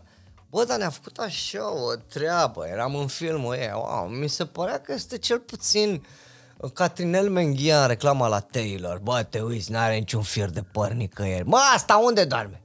Bă, dar totuși umblă în chiloți și cu tocuri prin casă. Adică, și n-ai ce să-i reproșezi, știi? Zici, a, lasă-o, mă, o fi cald, bă. Câte grade o fi la ăștia de Crăciun? Lasă-o să umble săraca, eu fi și ei cald. Și în tocuri și în chiloți, și în tocuri și în chiloți. Bă, pune mă, mamă, ceva pe tine. Deci n-ai ce să-i reproșezi. Mm-hmm. Da, doamna, bă, avea o mustață cum am eu acum. Și se vedea la prim plan că și eu am în regie niște nenorociți. și aia strângeau cadru. Na, și n-am putut să nu spun. Și acum întrebarea este, bă, mi-am făcut meseria? Da, nu, bifați. Omul de acasă oricum vedea. Și omul de acasă oricum era deranjat de această fază umflată, știi? Mm-hmm. Și atunci cineva trebuie să o spună. Se găsește un prost. Sigur că există acei 10% care vor zice niciodată nu se spune așa ceva. Dar la urmă, urmă, știi cum e. Nu-mi plătesc ei mie chiria, nu-mi plătesc cremvuștul ăla micu că face diversificarea acum într-o lună, așa că băi, nu. Aici e o altă paranteză. Te las să nu mă întrebi. Știi, există oameni care te urăsc că faci reclamă la lucruri, știi? Da, am observat asta. Bă, trebuie să-ți arăt uh, DM-ul meu, cum se zice acum. Căsuța. Nu, nu mi-l arăta că poate gagic meu acolo. Nu e, nu. N-are cum că n-am... Eu n-am. De câțiva ani nu se mai întâmplă asta. Uh, Păi există oameni care real în 2022 te urăsc că faci reclamă la lucruri. Acum nu știu dacă o fac din uh, comparația pe care o fac cu viața lor, știi? Că e normal. Bă, și eu când mă uit la Georgina, firea, dracu, e schimbat la ăla draperiile în casa aia de 10 milioane, 40 de milioane. Zici ce draperie are ăla? Vom vorbi și despre asta. Deci eu când mă uit la Georgina, îmi vine să o înjur. Bă, dar nu intru pe Instagram să scriu. Fă firea drecu cu fereangurile tale, că așa le zice la noi la draperii. Uh, ești o tută. Stai, sc- trebuie să traduc ce zic femeile despre mine, în general femeile. Bine că faci tu reclamă. Mi-a zis o doamnă. La morminte n-ai mai făcut uh, reclamă și în rest ai făcut la tot. Doamna Liliana. Da, doamna Liliana. Cu mare drag aș face un barter, că mă apropii de vârsta necesară. Și că tai că la 35 de ani n-avea apartament, dar avea cavou. Deci... Eu mă și gândesc, eu sunt ca Dorian Popa, tată, eu nu vreau să dau banii pe nimic. Dacă găsesc o spălătorie, cineva să-mi țină câinele în weekend, un hotel de pisici, nu mă interesează. Purici la pești, dacă îmi dați, la gupi. Bă, nu mă interesează să... Știi, eu nu fac barter în general. Eu iau banii și dacă vreau omul să-mi dea și produsele, le iau. Dacă nu, nu, nu fac barter. În general nu fac barter. Știi? Și mai sunt, sunt o fel de firme. Este o companie din România care a vrut să-mi dea ciorapi în schimbul a câtorva postări. Și am calculat și am zis, doamnă, Mondex. sunt, bă, eu, că asta, cu să susținem uh, parteneriatele firme românești. Da. Și am zis, doamnă, Economia locală. să vă dea Dumnezeu sănătate pentru ce faceți. Am, sunt clientul vostru, am ciorap de la voi. Dar prefer așa. Eu Gata, cumpăr, gata, cred că știu despre cine vorba. nu contează. Eu cumpăr ciorapi în continuare de la voi, Mhm. vă fac și o postare gratis dacă vreți, dar nu mai îmi cereți o campanie contra produselor, că este foarte greu să-mi dați, eu nu sunt un influencer scump, sunt mediu sau chiar ieftin, dar e foarte greu să-mi dați atâția ciorap de câte postări mi-ați cerut. Și doamna a zis, a, că trebuie să venim cu camionul, venim cu camionul. și eu mă și vedeam la obor în colț cu soția, cu ciorapi toate culorile. Dar nu, dar îți făceai reprezentanță, ce? Magazin, Dar bineînțeles. da. Deschideai în mall și Deci aveai de asta shop. zic, dacă Dani aveți- Oțel shop și erau numai ciorapi. Nu, nu, Dani, dar de ce aveți numai ciorapi? Numai ciorapi mă pasionează. Mie sunt, sunt fier pe ciorapi. Deci da. dacă aveți, acum mă refer și vorbesc pentru mai mulți influenceri din lumea noastră. Chiar și pentru Dorian Popagă, dar o să-l îngropăm acolo în porumb, unde are el casa aia. Doriane, vorbesc și pentru tine. Spicule, ca ți-aș gura, vă fac unul de la cu porumbei care să pupă.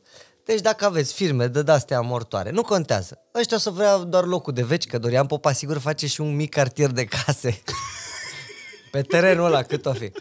Da, dacă aveți. Cine vrea să fie vecin de loc de vești cu Dorian Pop? Bă, eu sunt cel mai bătrân dintre ei. Cum îi zice la cimitir, uh, ia, uh, uh, bec, cum, iard și mai cum, cum îi zice, la zi repede, cimitir în engleză.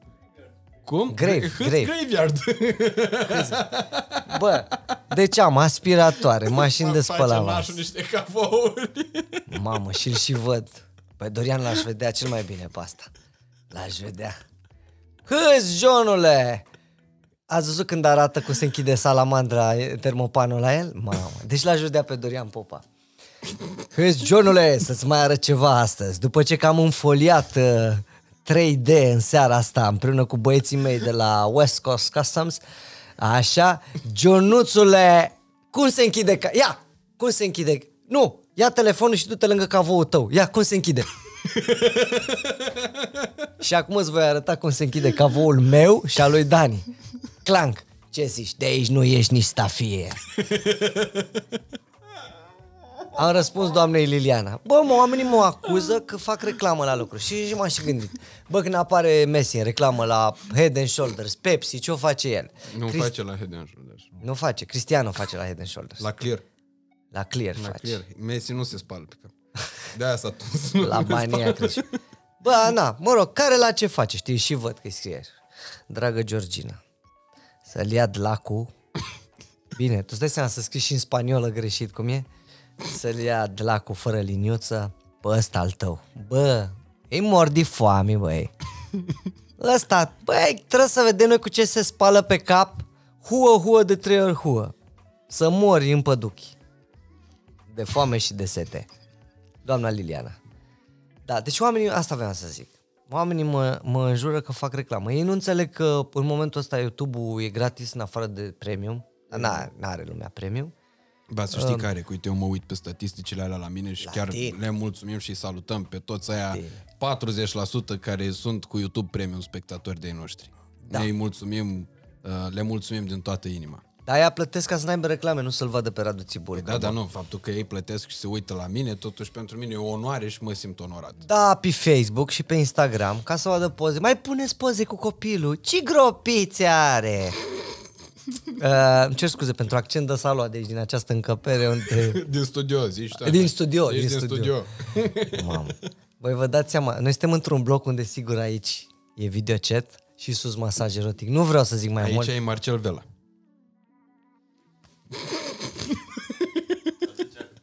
De, da, sunt- e videochat, mult. Mult tare. Mi-aduc aminte că am fost în, prima oară când am fost într-un bloc de ăsta mai nou, acum mulți ani, am fost uh, acasă la o fată și am găsit-o pe Tinder acum că e la modă asta pe Netflix. Mhm. Ai avut Tinder vreodată? Toată viața. Pe mine lumea nu mă crede, că n-am avut niciodată așa ceva. Mm, ai ratat mult. Mi închipui. Dacă zici că n-ai dat nici bani la femei, tu fiind din Iași. Niciodată. Jur. De bine, asta e un principiu de viață pentru mine. Ce e asta, mă? Eu Dacă pe... vrei ne contrazicem pe tema Ce, e asta. petrecere de pămpălăi sau ce? Aici. Bă, tu oricum Dar ai unul dat. n-a fost la Bă, oricum ați dat bani, dar indirect. Eu trebuie să vă explic teoria asta A, de după da, ce nu, închide. da. Că și așa lumea zice, Dar bă, de ce ăștia după ce închidem? Explică-ne te acum. cheamă la podcasturi că vorbești de viața asta. Nu. Băi, și fii atent, am intrat în casa acestei fete și mi s-a părut cea mai, cea mai drăguță scuză pe care am auzit-o vreodată. A fost așa. Îmi pare rău, Dani, că această casă arată ca un salon, ă, ca un studio de videochat. Dar să știi că e chiar casa mea. Așa au făcut-o constructorii.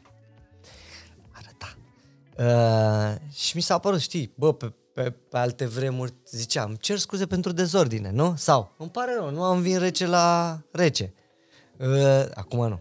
Astea sunt noile scuze. Îmi pare rău, dar arată ca un studio de videochat. Și să trecem mai departe. Dacă aveți locuri de veci, vată de nas, barter, bănuți de pus pe ochi, orice, cu pârșeu, cu gemuleț, că mie nu-mi puneți, mie îmi puneți gemuleț, uh, oricând, sunați la 222222 și nu mai fi supărați cu Vezi că oamenii ăsta fac... chiar e un număr de taxi.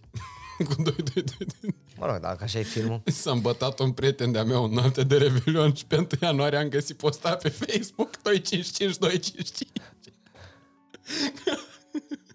Am găsit în în feed pe 1 ianuarie, mă uitam așa, scrollam pe lângă la mulți ani, la mulți ani, Happy New Year, de astea, în artificii, frumos, mm, cheers to 2020, great, nu știu ce, și după aia era aia cu 0232, prefixul de ea și 255, 255.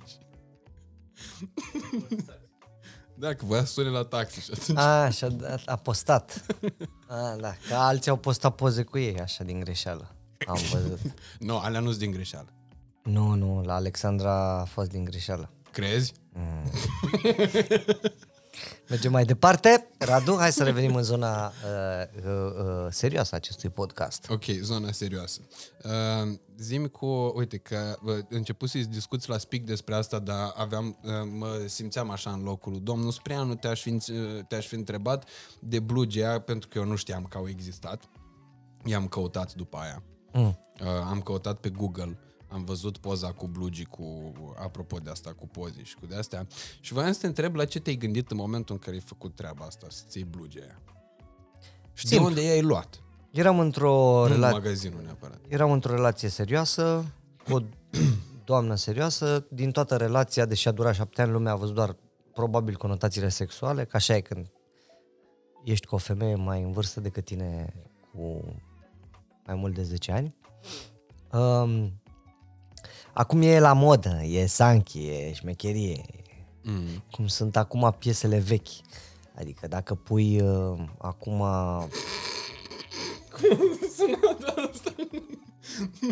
dacă, da, dacă găsești o Păi mașină, nu. da. Nu știu dacă știi, dar sunt uh, nenumărate piese la radio acum care voi credeți că sunt, uh, care sunt și top, care sunt piese Da. de la mine de la reuniune. Da, da. Real. Deci dansam cu doamna dirigintă. Atâta să știi. Și tu crezi că-s locul 3-4 în Billboard. Real. Da, dar nu, mai, nu vine acum un exemplu clar. nu contează. în cap, dar au fost Informer, multe. informer, informer. Exact, Asta bine, e de pe bine, vremea mea. Informer pentru că a fost refăcută de Dedi Anchia cu Păi trei nu, ani de- vorbesc de piese refăcute. Dar linia melodică, tema, totul e identic. Așa a fost și bă, Ribu Cordănaic, care tot Dedi Anchia a refăcut-o. Da. Rhythm of the Night. Deci, na, acum e mai la modă, e sanchi, e șmecher. Pe atunci nu era, era o chestie interzisă, tabu. Eram foarte tânăr, aveam aproape vârsta ta de acum. Și am făcut tot felul de cre- cretinătăți, am făcut multe lucruri atunci. Că, na, eram cuplu momentului cum ar veni și aveam și mult timp și nu aveam bani. Știi, când am- n-ai bani și își ai primele rate la o simplă garsonieră, nu te mai bagi la rate la o casă cum am acum, uh, când ai multe rate, ai tupeu. Mm-hmm. Și eram într-un magazin în uh, Amsterdam, la Discord. Bine, acum toată lumea poartă Discord, Moncler, astea s- Da, dar de astea mai de drăgășani, da, așa. eu deja le-am donat, pentru că acum mulți, foarte mulți ani, eram vreo 2-3 în România care portam asta. Nu portam pentru că eram fashion victim sau addicted, cum e acum colegul meu Răzvan. El se îmbrăcam în, che- în checiua atunci. Uh, Da, le l-am, l-am îmbrăc- văzut că e foarte Johnny Depp, așa, că îl văd în fiecare dimineață când iese de la neață. Pe El e, el e frumos. Eu sunt săracul. Uh, le îmbrăcam pentru că o cerea situația, le îmbrăcam pentru că umblau mult pe planetă și mai intram și în magazine și le îmbrăcam pentru că stăteam lângă o doamnă și nu puteam să mă îmbrac în cum aș fi vrut eu să mă îmbrac atunci, Mhm. ca Zuckerberg. Mă îmbrac acum. Um, am intrat în acest magazin la Discord, aveam multe piese pe care nu le-am purtat niciodată în public sau nu între cunoscuți și doar afară, pentru că mi se părea că exagerez. Acum pui totul pe tine, mâncați ești gură. Lasă, pună moclerul să se vadă. Um, conduceam mașini decapotabile afară din țară, spectaculoase, pe care nu-mi permiteam să le conduc în România, tocmai pentru că eram un puțoi. Adică aveam 28-29 de ani și nu cred că se cădea. Că tot la garsonieră stăteam, știi? Degeaba mm-hmm. conduceam mega mașini pe afară. Uh, Eu n-am ținut la bani niciodată. Nu M-a interesat. Dacă am vrut să conduc uh, Lamborghini decapotabil, m-am dus, mi-am închiriat sau am vorbit cu un prieten care avea și l-am avut pe mână. Nu m-a interesat. Am avut o viață, am călătorit peste oceane numai business, acum merg economic, pentru că mie mi se părea că nu ai ce să faci în viața asta cu banii. Adică de ce să nu dormi? Pe atunci nu exista baterie externă și nu puteai să încarci telefonul, laptopul pentru filme în avion la economic. Și atunci trebuia să fii la business, acolo aveai și priză. Și mie mi s-a părut treaba Ca la asta. clasa întâi la tren. Da. Uh, și eu care am mers toată viața cu trenul Rești la Timișoara, na, eu pe asta dădeam banii, pe vacanțe, pe haine și pe prostii de astea. Da, apropo de asta cu ratele, iartă-mă că te întrerup și revenim la bluge aia după aia. Uh, aveam pe cineva care i-a spus unui prieten de-a meu, ceva care lucra într-o bancă. Și îi spusese, zic, bă, uite ce am descoperit, că m-am uitat la Dani Oțil, are un salariu de vreo pe lună, dar are, uh, cred, are credite și datorii aproape mai mari decât salariu. Da. Deci e adevărată treaba asta? Nu. Nu, am fost tot timpul cumpătat. Este, a fost un dezechilibru major când, uh, s- uh, fiind în franci-elvețieni, am luat o razna cu, cu ratele, mă băteau ratele, adică urlau după mine prin oraș. Dar ne-am redresat, că după aia a crescut și eu puțin. Dar nu, n-aveam. Nu, eu mi-am făcut toate creditele legal, nu m-au cocoșat niciodată. Dar, na, erau acolo și mă deranjează că există. Da, acum mai ai credite? Da. Acum scap săptămâna asta de unul. Păi și faci altul. Nu mai fac în viața mea. Juri. Nu, no, niciodată. Ah, deci mie mi se pare că asta cu creditul, știi că dacă îi întrebi pe oamenii ăștia, pe Alex Velea, pe toți ăștia, pe nu știu, Lino, pe toți ăștia, dacă îi întrebi cum și-au făcut, de ce sunt așa de tatuat, îți spun că, băi, mi-am făcut unul și nu m-am mai putut opri. Mie așa mi se pare că e asta cu creditul, știi? Adică mi se pare că da. face parte din viața omului odată ce ai făcut primul credit. Eu primul credit l-am avut la 22 de ani. Eu la 18. 19. Mamă! Da. Și pentru ce l-ai făcut? Ca să beau bere cu Răzvan. Și eu cam tot de aia, dar nu cu Răzvan. Al doilea credit a fost uh, foarte dubios. Eram la București deja. Am aflat că la banca de lângă jobul nostru se dau credite pentru nevoi personale. Uh, prietenii noștri, unii din trupa sistem, alții cunoscuți, care erau bogați, nu ca noi, prezentatori, plecau în Austria la schi. Eu nu schiam și n-am văzut Austria decât vara. Și era la mod atunci și ne-am dus să facem credit. Mie îmi trebuia 1000 de dolari, cum ar veni acum. Mm-hmm. Perfect. Pentru salariul ăla, adică puteam să-i dau înapoi, nici nu-i simțeam. Eu îi dădeam cu chiria. Și am luat aproape 5000. M-a convins doamna de la... Și era pentru nevoi personale, adică să-ți explic care au fost nevoile personale. Mers la schi în Austria, una dintre... Parndorf, știi ce e Parndorf? Da, da, am Așa. cunoscut. Ne-am luat de acolo chestii, am dat împrumut 500, nu i-am văzut niciodată. Și după Păi ai aia, dat creditul, așa se pune. și după aia am făcut ce face orice tânăr de 20 și ceva de ani proaspăt angajat la București cu un credit. Eu am băut și i-am băut. N-am la nimic. Nici ochelari de soare n-am. Și am plătit pentru Da, de ei la Pandor ți-ai luat. uh, ceva blugi, da. Cred că au fost 22 de dolari bucata. 2 perechi. Levis. Ceva, oricum ce n-am avut la reștița. Bă, dar oricum, un Am Pandorf... prins și eu la Pandorf 15 euro, blugi Da, Levis. știi cum intri când dai banii ăia în buzunar la Pandorf? Pe am crezut că sunt patronul de la Pandorf. Dar și pe drum. Băi, pe drum n-am putut să stau bine pe scaun. Nu, că nu erau bani în buzunar, erau în geantă. Da. Ma, uite așa stăm, pe o bucă. Băi, când iei un, băi, când iei un credit, crede-mă. Și când iei, pe- iei pe al doilea, ești alt om, ești... Mm, nu că n-ar fi banii tot ai tăi pe care trebuie să-i dai înapoi. Oricum, au fost multe greșeli în viață financiare. Aș lua, acum hai să mergem înapoi, că poate se uită și vreunul care vrea să ia un credit și închidem toate ușile. Poate vine vreo bancă care vrea să facă reclamă. Nu că fac. La, la, da? Dacă ar fi să mă iau după tata, Ok. care stă în același apartament din 1984, aparter, mic, urât, abia acum și-au pus centrala. Uh, n-a luat, el n-a luat credit niciodată, n-a luat împrumut de la o rudă, de la un prieten. Ceea ce se și vede, că n-a evoluat cu nimic financiar. Uh, nu acceptă niciun fel de ajutor din partea mea și a lui frate și le dăm bani cumva stealth. Adică ei trebuie să găsească niște bani undeva într-un cont care cred ei că s-au strâns dintr-o pensie. Ei nu știu de unde sunt, că nu știu să citească extrasul. Deci e foarte greu cu ai mei. Um, deci dacă ar fi după tata, n-aș mai lua niciodată niciun credit, n-aș lua niciun credit. Dar eu nu aveam de unde să am o garsonieră sau să mă mut undeva fără credit. Asta ar fi trebuit să aștept până acum la 40 de ani ca să-mi iau lucrurile alea. Așa că le-am luat atunci, m-am bucurat de ele și le plătesc. Probabil. Dar nu te stresa faptul că aveai rate și de astea? Păi e singurul drive. Adică când a venit criza în 2008, eu mi-am dorit să plec pe planetă, să văd planeta. Am zis că plec 2 ani, aveam niște bani deoparte, am vrut să stau pe barcă sau undeva Să-ți iei avion? și să-mi iau avion, da. Dar, na, faptul că aveam Ultra deja... ușor, nu private jet, că dacă v-ați uitat la Georgina, nu există și avioane mai ieftine decât ale. La Georgina sau la ăsta de pe Tinder? Da. Tinder Swindler. Bine, mie la mi se pare cel mai tare asta am postat și seara pe Instagram, am zis că bă, dacă tot vă uitați că la moda astea, dacă îl căutați pe Ronaldo pe la Gucci, să nu cumva să-l găsiți pe escrocul de pe Tinder. Bun asta. Dacă sunteți căsătoriți, însă nu trebuie să vă uitați la Georgina.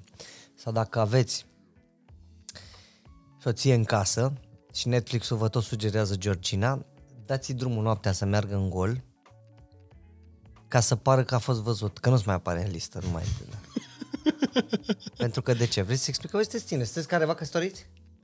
Să vă explic ce nu, se dar întâmplă. nici perspective nu prea. Deci, soția ta salariu mediu pe economie sau soția ta șomer sau soția ta prezentator TV, dintr-o dată face se leveluiește cu Georgina, pentru că începe, cum credeți că începe Georgina? Cu ea... Soi Georgina, Soi, eu, soi Horhina. Deci, uh, fata aia, bă, al dracu, toți iau pătrățele în uh, film, ai văzut? bine, și toți aia din jurul ei sunt pe seans de Anglia. Au volanul pe dreapta. Bă, deci fii atent. A avut grijă Ronaldo la asta. Cristinel are pătrățele. I-am numărat cu soția. Băi, el n-are șase, patru. Are șapte, cam așa. Are, mai, mai cred că iese are, una. Are 16 pătrățele. Bă, Fisu, Fisu e un copil, ăla primul băiat. Da. Are pătrățele și ăla. Junior, cum îi spune Junior. Da. Georgina. N-are bone, n-are ajutoare. Deci ei cresc mulți copii fără bone. E, nu, că făceau lecții cu aia care le vorbea în engleză. Da, băi, profesorii vin și pleacă. Ce dracu? Toate soțiile din România o să zic acum. E, dacă asta a putut cu patru, înseamnă că pot și eu cu unul. Unde? Că te umori cu soacra. Uh, ce face Georgina în primele, în primele minute, practic? Îi schimbă perdelele. Bă, dacă La casa din Madrid. Bă, și la Casa Mare, unde stau ei, mă? Păi nu, că în Torino nu le-a schimbat, nu i-a schimbat. În pe- Portugalia, mă. Dacă la casa aia lui de acasă, unde o fi el, Așa. Care a costat 40-50 de milioane de euro. Eu mi-am făcut un calcul imediat, am vorbit și cu banca mea. Au făcut o evaluare. Bă, dacă la toate casele tu-ți permis să schimbi perdelele, bă, păi nevastă mea la Corbeanca, ce o să zic? Dani, șt, ce vine după perdele? Mocheta. Nu merge. Plus că au călcat alte gazele acolo, nu știi ce... După mochetă e foarte simplu, lustrele. Pentru că nu mai merg nici cu mocheta, nici cu perdelele. După care se trece la lucruri mult mai deep. Cine a dormit în patul ăsta? Păi nimeni. păi da, dar să vezi că eu am de asta saltea cu spumă care are memorie. Păi ce are spuma? Memorie. He! Vezi? Tu vrei să mă ridic într-o dimineață și să mă confunde uh, salteaua cu memorie cu Roxana? Dacă zice, Roxana, bună dimineața. Zic, femeie, nu, fii atentă, Gabriela, nu, nu, nu memorie, nu mă interesează. Are memorie? Da. Dacă îmi zice pe alt nume. Vrei să ne despărțim din cauza Roxana? Cine e Roxana, zic eu? Treaba ta. Poate vorbești cu saltea. Că azi dimineața parcă a zis, parcă a zis Cristina. Ich. Doamne ferește, merge și la biserică, nu se poate. Bă, dar dacă a zis, parcă a făcut așa, că m-am așezat, parcă a zis saltea. Dacă a zis Cristina Ich. Zic, Doamne ferește, niciodată, vorbește cu Radu Țibulcă. Nu! și uite, așa am schimbat și, și salteaua, pe care o aveam de la garsonier, am dus-o cu mine. Și am schimbat și salteaua. Și după ce schimb și salteaua, nu mai merg nici cearșafurile. Al dracu e aceeași dimensiune, dar nu merg. Tu știi că noi avem același cerșaf? Uite alt lucru care ne leagă, da. Noi doi? Da, e ăla de la Jisc, albastru cu niște c- peticuțe aurii așa pe el. Îl găsești în dormitor. Te-ai uitat la mine pe story? De unde știi? Pe, pe Instagram. Da, am văzut poza mai de mult. Sunt convins că l-ai și acum. Deci cine Pentru a că pus? și eu l-am. Adică de asta sunt convins. Băi, ce sărac e și, și tu ții tu de la Jisc? Dar e mai scump la Jisc decât la Ikea. Din comoditate mi le iau de la Jisc că eu sunt prost de la care știi, mă duc la Iași, mă fac cumpărăturile la Iași cu maica mea, cu de astea, cu tot ce trebuie și după aia le car la București și realizez că aveam Ikea aici. La... Ok. Hai că nu ne mai sună ăștia nici să ne dea re- reclamă și bani. Nu, dar suntem, să audă oamenii că suntem oameni normali și na, avem cerceafuri normale. Intru într-un magazin la Amsterdam Cu blugi. și văd uh, două perechi de blugi. Blugi pentru ea, cu un vagin desenat și blugi pentru el, cu un penis. Ok. Eu încercam acum să imaginez cum arată la cu vaginul. E foarte grafic. Ei sunt uh, semnați Discord, sunt o linie reală, există. Curios că e și asta cu vaginul, că ei cu... Mai cu... Sunt doi frați. Discord. Uh, na. Dani și nu știu mai care. Dan și Dan. Așa, Dan și Dan. Um, îi văd și în cap îmi vine exact ideea asta. Bă, cine din România ar purta blugii ăștia? Răspunsul când am văzut blugii a fost, am zis, bă, eu, eu cred că aș purta ăștia. Și știi de ce? Pentru că în toată relația mea oamenii văd doar partea asta. Nu contează la ce ori ne vedem seara, ce ne spunem, cum trecem printr-un divorț, unde ne facem vacanțele, unde mâncăm, pentru că fiecare ospătar din România era și paparazzo. Deci oamenilor nu le pasă de lucrurile astea. De un copil lăsat în urmă, în toată povestea asta, care el, săracul, a fost așa un fel de victimă colaterală. Um, lăsat în urmă, am zis-o așa, metaforic, dar el era și el în filmul ăla. Lumea mm-hmm. nu vedea nici faptul că e un copil acolo și că el va citi când va crește mare presa, etc. Și am zis, bă, cel mai bun manifest pentru treaba asta ar fi, ar fi să port într-un loc public cu adulți acest manifest. Blugi cu penis. Penisul nu era desenat. Adică noi doi, dacă ne uitam la el, nu-l vedeai din prima. Mm-hmm. Cum sunt cutele de pe, de pe halatul tău, ele compuneau ca într-o pictură 3D un penis. Dar tu nu-l vedeai când intrai în încăpere. Cum sunt cutele de pe blugi. Da, da, da, da. da. Deci Doar la lumină, la... trebuia să te uiți atent și nu toți oamenii din încăpere îl vedeau. Și mie mi s-a părut un manifest ok. Oricum, aș face-o din nou oricând. Am fost invitat de Dan Chișu, care a fost iubitul mult timp al Mihaelei, să prezint un premiu la Dachino cu Răzvan, un festival de film, Mm-hmm. la Cinema Pro. Festivalul era după ora 10 seara, târziu. Și am fost acolo. Dacă ai văzut Peaky Blinders și știi cum se îmbracă Nu, adică știu Peaky Blinders, dar nu m-a prins. Carol Shelby, șapcă, palton. Mhm. Mm-hmm. Și am fost eu îmbrăcat. Da, asta țin minte. Da. Da. Adică țin minte poza. Da, Am cu- văzut-o cu două cu opt- săptămâni. Cu 8 ani înaintea lui Carol Shelby, pare rău. Deci, Lui- practic, el avea muș la nas. Cillian Murphy. Yes, Cilian. Florin Cilian. Um, am apărut așa, Ai, ai spart sticla aia când ai deschis-o, că s-a auzit nu o m-a, bubuitul. a deschis-o studențește la perete. Ah.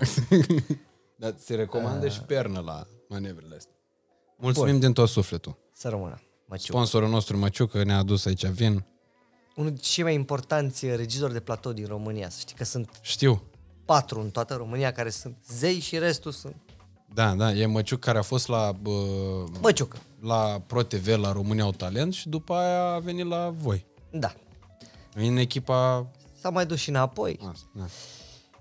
Uh, am purtat Dacă blugii. Măciucă nu-l cheamă Măciuc. Asta e poreclă. Păi nu, dar da, e o poreclă care pleacă de la numele lui. Da, de la Karim. Karim înseamnă Măciuc în română. nu, pleacă de la un personaj care m-a întrebat de el. Revenind. Am purtat blugi și lucrurile, na, le puteți afla din uh, podcastul ăla Speak. că Au luat o razna după aia. Dar mie mi se pare că a fost un manifest mișto.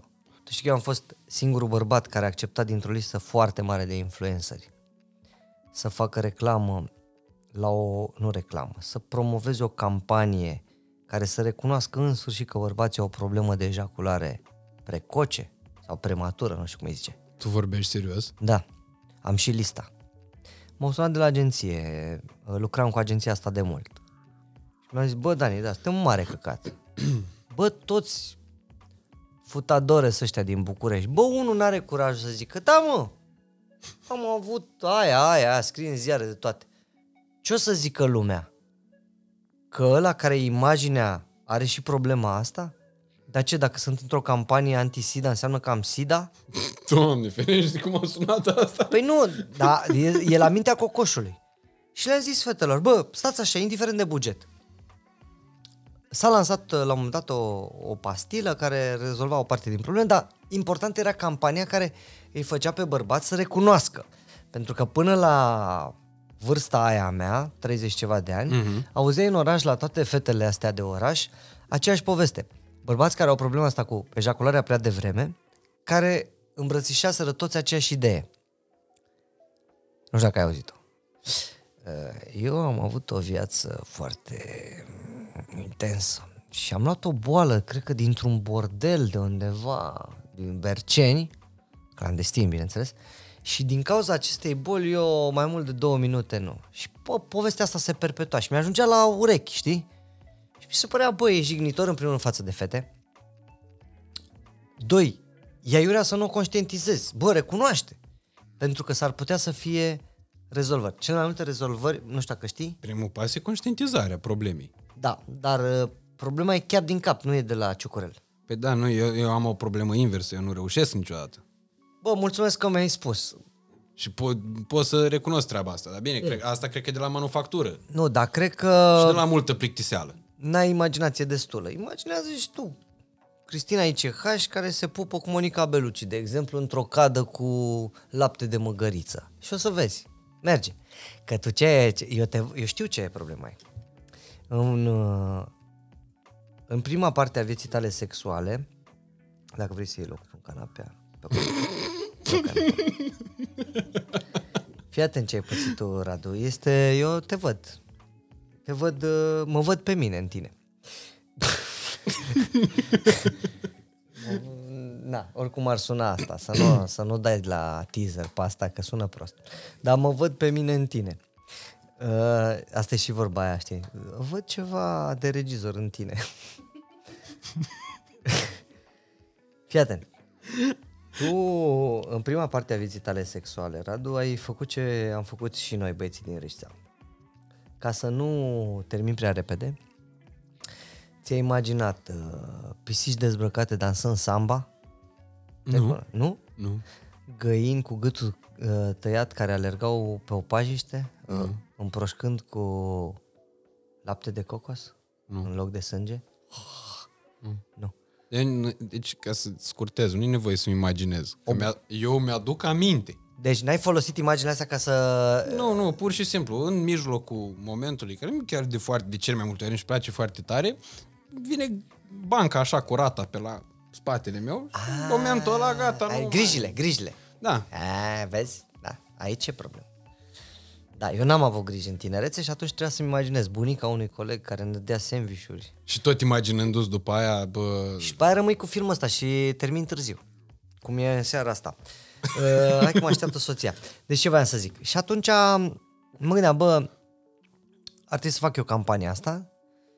Um, cu greu m-a ajutat Cabral, dar doar la prezentare, n-a vrut să fie și endorser. Subiect.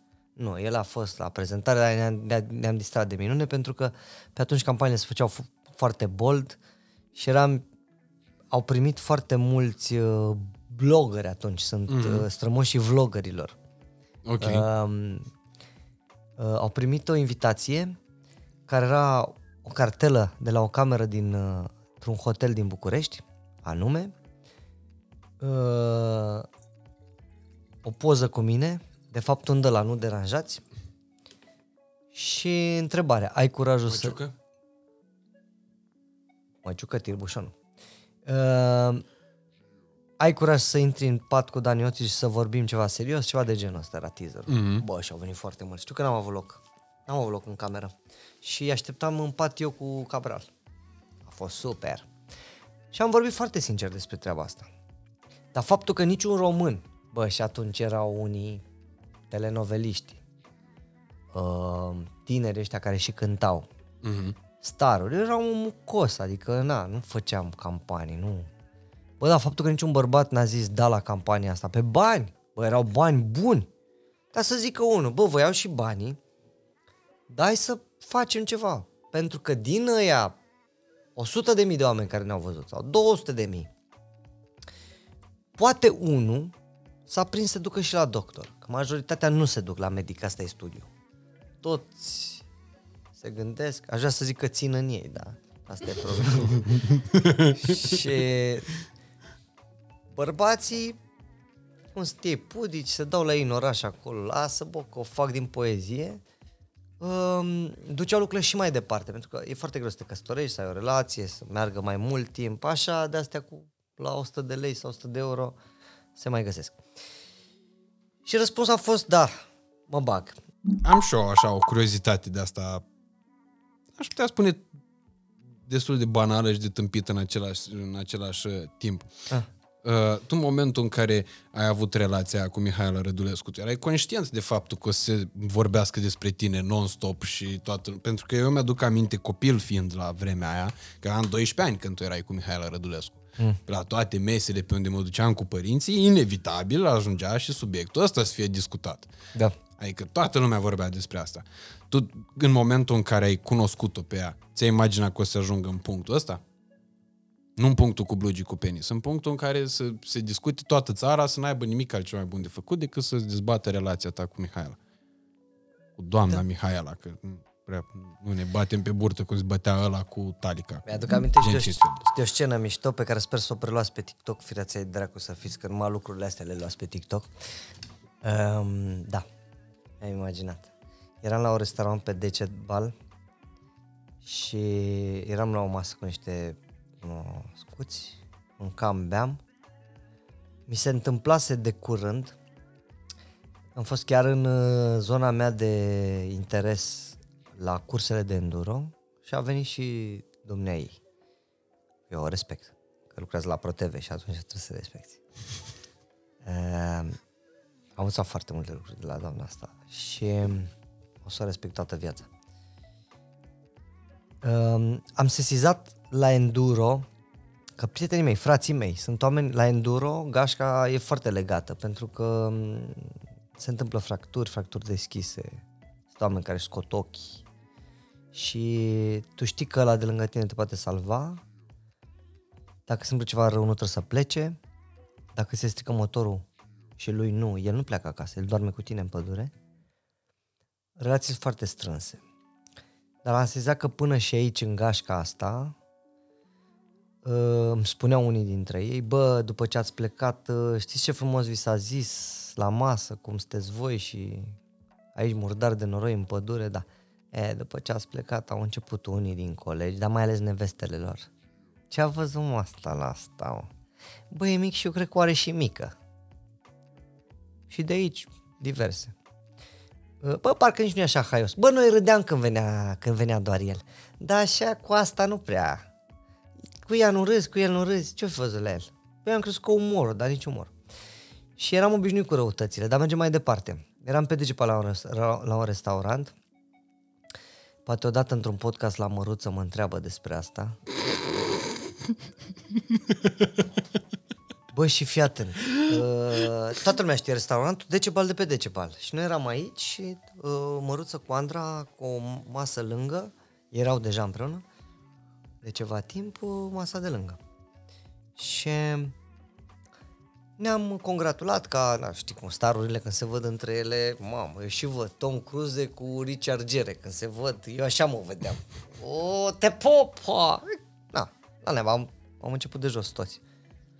Și ne-am salutat așa de la distanță. Mie nu-mi plac niciodată apropierile astea tip găini, știi? Găinile nu se pot lua în brațe, că au aripile invers. Aha, aha. Și o parte din acest grup, îți dai seama că nu eu cu Cătălin, s-au îmbrățișat așa mai mult, hei, te pup, te pup, dar nu se luau în brațe, mai mult așa din aripi, hei, hei, ah. uh.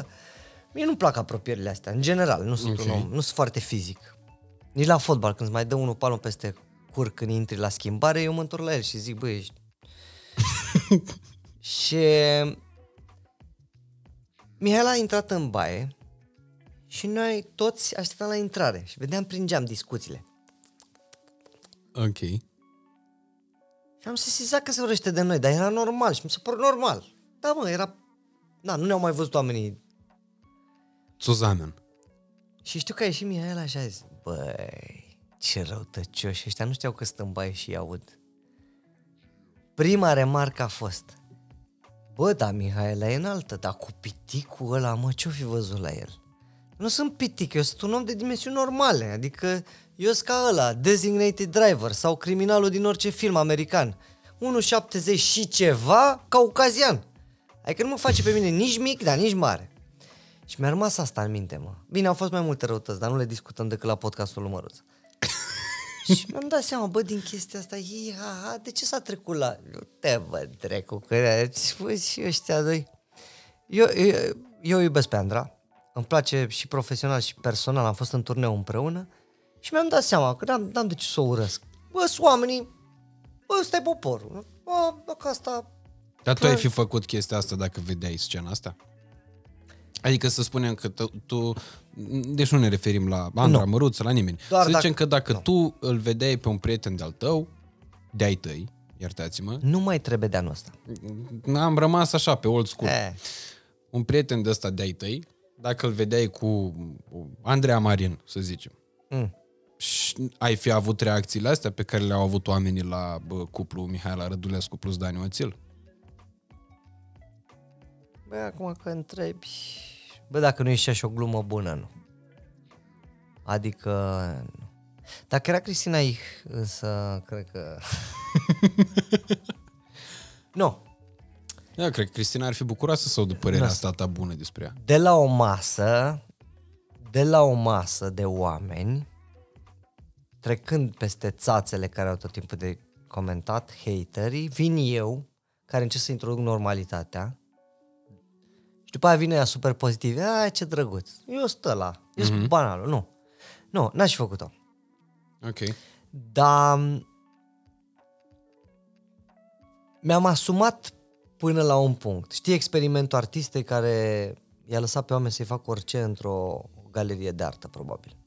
E ușor de găsit. Într-o galerie de artă, o artistă a lăsat mai multe obiecte, multe contondente. Și ea, dezbrăcată sau semi-dezbrăcată, s-a așezat acolo. Și a scris pe un bilet că oamenii au voie să-i facă orice. Ok. Este un experiment extrem. Mhm. Uh, dacă găsești undeva textul ăsta scris, nu documentarul vorbit, text, citește textul. Despre ce s-a întâmplat acolo. Oamenii au făcut rău până la sânge. Adică ea n-a zis faceți-mi rău. I-a zis faceți ce vreți.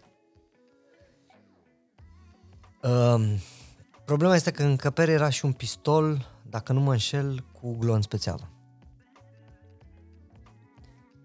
Acum, eu mi-am, nu fac nicio comparație, femeia e genială, e o femeie care ar trebui să fie în toate școlile din clasa 7 în sus studiată. Mhm. Ea a vrut să facă un act artistic. Dar a făcut mult mai mult decât atât. A demonstrat care este natura umană. Oameni care n-au cunoscut-o niciodată. Ea nu le-a furat din poșetă. Nu le-a furat iubiți. Nu le-a datorat nimic. Oameni de pe stradă. Au intrat. Au luat trandafirul cu spinii. Nu mai știu de exemple că sunt foarte bătrân. Au înțepat-o cu spinii. Au tras-o de sfârcuri. Au tăiat-o cu lama. Eu știu ce au făcut. De ce? Finalul este că cineva l-a oprit pe omul care era dispus să tragă cu glonțul. De ce? Nu era amantul ei, nu era vecinul de deasupra, nu era un om care o cunoștea neapărat. era un om care a găsit un pistol cu un glon spețeavă. Și a zis, bă, dacă tot iartă... Și ea n-are... vo- Ea, deci ea, ea a anunțat că nu va reacționa în niciun fel, la nimic. Mhm. Tăiată până la sânge. Deci omul ăla a vrut să tragă. După ce ea murea, probabil întreba de poliție, el zicea, bă, nu știu. Ăsta e filtrul prin care încerc să trec eu toate lucrurile care s-au întâmplat atunci sau acum chiar. Băi, oamenii, pe lângă faptul că sunt înrăiți de societate, că vor să trăiască în jungla asta, știi, suntem ca în, uh, suntem ca în junglă, dar toți credem că suntem uh, tigru, leu, animalul suprem. Nu știm că trebuie să mai fim și șoricei, veverițe, maimuțe, etc. Um, bine, numai în jungla din capul meu există și lei. Dar, unu, oamenii s- se auto-înrăiesc pe genul uh, boxerului care vrea să intre în ring și dă palme singur. Dă-te, bă, că îi mănânc. Dar noi nu știm dacă ea de dincolo vor să se bată cu noi. Mhm. În cea mai mare parte, greșeala este că nu ne punem în locul celuilalt și asta învățăm, cred că, din clasa a doua sau a treia. Eu am avut discuri din alea pe care le ascultam acasă, de singurătate mai mult. Nu m-a învățat cineva. Și cred că una din primele lecții, bă, pune-te și în locul celuilalt. Pentru că ceea ce sesizăm în zilele noastre este că eu am un proiect personal, l-am mai spus probabil. Că tu urmărindu-mă, na, știi, te plictisesc, dar alții nu s-au uitat și la spic și la bobonete. Nu mă Bă, plictisești deloc, adică nu... Sunt oameni care uh, uh, livrează atâta ură, dar ură cu argumente, adică, clar, nu de-aia... Mm-hmm. dacă îmi scrie unul, du-te morții tăi, nu citesc. Bă, dacă îmi scrie unul, m-a însăturat de atitudinea ta de tată de căcat. Te plângi că nu dorm noaptea. O mai fi și alții. Bă, bă, bă, eu îi scriu. Salut. Ești tată? Da. Mă bucur să te cunosc. Mie mi se pare că toți ta- tați sau majoritatea taților din online zic că totul e frumos. E de datoria mea să-mi exprim părerea de azi. Bă, sunt nedormit, sunt convins că nu sunt un tată bun deja, că ăla urlă. Și aș vrea ca oamenii care mă urmăresc pentru ce sunt eu, nu ca să vadă ce mi-a mai luat, să știe. 99% din cazuri sunt oameni care scriu invers. Nu mă așteptam că îmi scrii. Uh, uh, acum, c- dacă vorbim, să știi că și- eu sunt al doilea copil, dar nu am mai vrut al doilea copil și mie mi se pare că, băi, ești- mie nu-mi place de tine. Bă, dar faptul că mi-ai răspuns și parcă vorbim aceeași limbă. Bă, să știi că, bă, mi- bă, mulțumesc. Ei n-au curaj să zică mai, mai sus, bă, ești tare sau... Dar au... Deci 99% din oamenii care aruncă de adevăratele cu noroi sunt oameni care au o grămadă de alte probleme și trăiesc în bula lor. Mhm. Numai că le deschizi ușa și vorbești cu ei, deja îi pozitivează. Tu îți dai seama dacă cineva ar merge și mai departe de asta. Concluzia mea este că online oricum ne dă arme pe care nu le-am avut niciodată. Ce mă sperie este că hai să mergem înapoi. Ca să-l înjuri pe uh, prezentatorul de la știri, de la TVR, când am crescut eu pe vremuri, mm-hmm. Ceaușescu, un Mereuță, cred că îl chema, era imposibil pentru că scrie în strada General Bet- Bertlo la TVR și n-ajungea scrisoare niciodată la el. Mhm. Ca să-l înjuri pe Horia Brenciu, trebuia să prinzi joia, parcă joia avea o măsuță și citea scrisori. Dar șansa să ci- citească Horia Brenciu uh, scrisoare era infimă, pentru că nu știai ce ia de acolo. Lua dintr-un Da, da, da, da. morman, te pup Horia. Horia este inovator în domeniul nostru. Da, e. Iar acum să-l înjur pe Alex Velea, să-l fac țiganii, ia dă-mă telefonul. Bă, dacă citește. Da, știi că și că Antonie Gras. Dă bâncoa. Deci, sunt uh, 17 ani. Cred. 20. Deci dacă în 20 de ani a fost atât de simplu să-l înjur pe om și să-i spun exact în față ce am de zis, nu mă deranjează nici măcar asta. Dar mă întreb ce se întâmplă peste încă 20 de ani. Metaversul se poate dea și o flegmă. Nu cred că poate să te taie. În metavers o să vii și o să ai un program, dar oricum, fraier, o să plătești abonament, o să fiu cel mai scump băiat de tăiat. Și dacă vrei să, dacă vrei să tai un român și un țigan, ascultă-mă, baby, va trebui să plătești extra. Deci o să fim eu, connector, pe pe Velea și poți să te îmbraci în costumul lui Dorian Popa, asta să fie zeu. Deci fii atent, îți iei costumul, deci când te uiți așa o să vezi țâțe. O să ai țâțe cu sfârcuri, nu o să ai tricou metavers. Deci ca să, bă, ca să fii, ca să ne înțelegem, ca să fii Dorian Popa metavers, tricou va fi un NFT la vreo 4 milioane de euro. Va costa. Că nu o să fie tricou. Nu da. o să găsești tricou. Și e singurul personaj fără tricou. Deci poți să-ți iei ce vrei, vocea lui uh, Smiley, tatuajele lui Vele, îți cumperi ce vrei. Bă, dai NFT cu tricou Dorian Popa. Bă, da, uite, chestia asta cu hate-ul justifică foarte multe lucruri. Pentru că eu treaba asta am stat și mi-am analizat-o uh, pe propriu caz. Că tot vorbim despre Cristina și ea, practic, e al treilea invitat, ne-invitat în podcastul ăsta. Ea, când primea câte un mesaj de hate, era tragedie. Era nenorocirea pământului, credem, adică în momentul ăla putea să fie 35 de grade afară, cald, vară, pe terasă în herăstrău, mâncare bună, toată viața foarte frumoasă, puțea Tom Ford și dacă venea mesajul cu ești o tută, mm. punct, gata. Se lua telefonul, începea șirul de storiuri. M-a făcut una tută pe Instagram, păi da, tu, dar ea nu se uită ca să cacă în fundul curții, că așa se de la țară, că nu știu ce... Da. După care eu mă tot gândesc, bă, cum, cum poate să nu fie fericită de faptul că primește mesajul că e tută? Pentru că asta înseamnă că aia de a scris că e tută a aflat de ea. Că asta nu doream, doream notorietatea ei. Da, da, ea e începător. Bine, acum s-a tăbăcit. Da, am observat că și eu fac exact la fel. Adică au venit niște oameni de la podcastul ăsta Coprișan, unul de la care de, deja m-a referit la el de trei ori în, în episodul ăsta, ăla cu nu știu băieții de Talica și de Guns, adică Metallica și Guns N' Roses. Uh, ei cu Virgin Radio, cu de-astea. Și, bă, în momentul în care l-am citit, chiar m-a și deranjat. Adică m-a deranjat în ce sens? În sensul în care m-am gândit, bă, eu chiar nu sunt așa. Adică taică meu era metalist.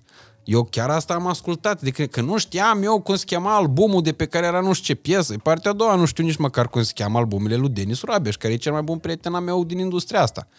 Nu cunosc cum se cheamă albumele alea ale lui, habar n-am. Știu unul singur pe care îl știam, Drama Queen. Și sper că se cheamă doar așa.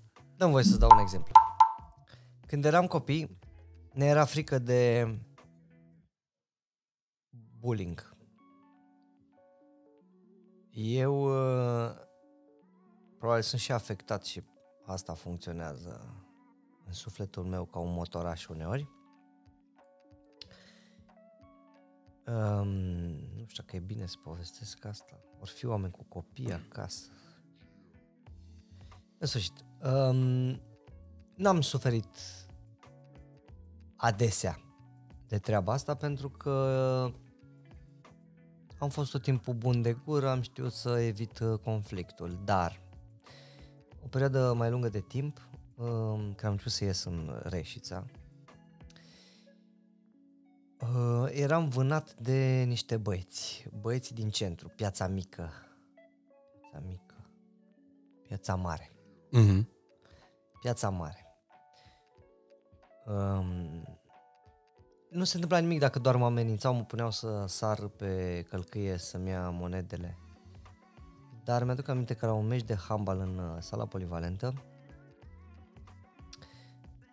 uh, am fost scos din grupul meu de prieteni sub un pretext, nu mai știu, și întâmplător m-am dus la toaletă. Toaleta era sub scările de la polivalentă. Pentru... Ca la orice polivalent.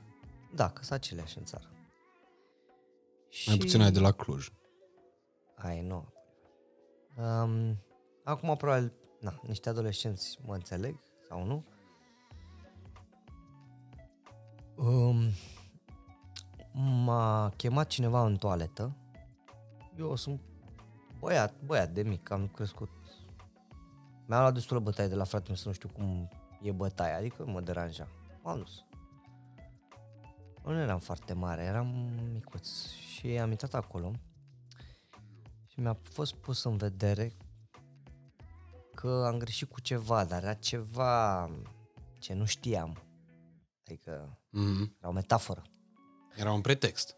Și ca să fiu, uh, cum ar veni, absolvit, trebuie să trec printr-un fel de exercițiu. Exercițiul era ur- următor. Eu trebuia să stau în picioare, între pișoare acolo, să nu mă mișc, să nu încerc să fug și fiecare om din gașca asta, care era foarte mare, adică vorbim de nu știu, poate 15-20 de oameni, trebuie să-mi dea două palme sau doi pumni peste față cât poate de tare.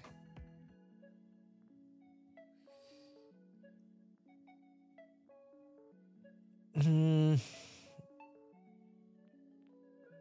Am stat. 2, 4. Am simțit sânge pe la vreo pumnul 3. Știam gustul sângelui de la bătăile cu fratele meu, care erau pașnice, adică erau bătăi de astea de hârjoneală, de prieteni. Dar eu pierdeam tot timpul, evident că era mai mic cu 4 ani. Știam gustul de sânge, nu m-a deranjat. Bă, pe la al 10-lea băiat simțeam că o să cad din picioare pentru că, nu știu, cred că aveam și lacrimi în ochi și m-a luat așa o mețeală, mi s-a tăiat uh, oxigenul total și mă întrebam ce urmează, pentru că n-are cum să fie doar atât.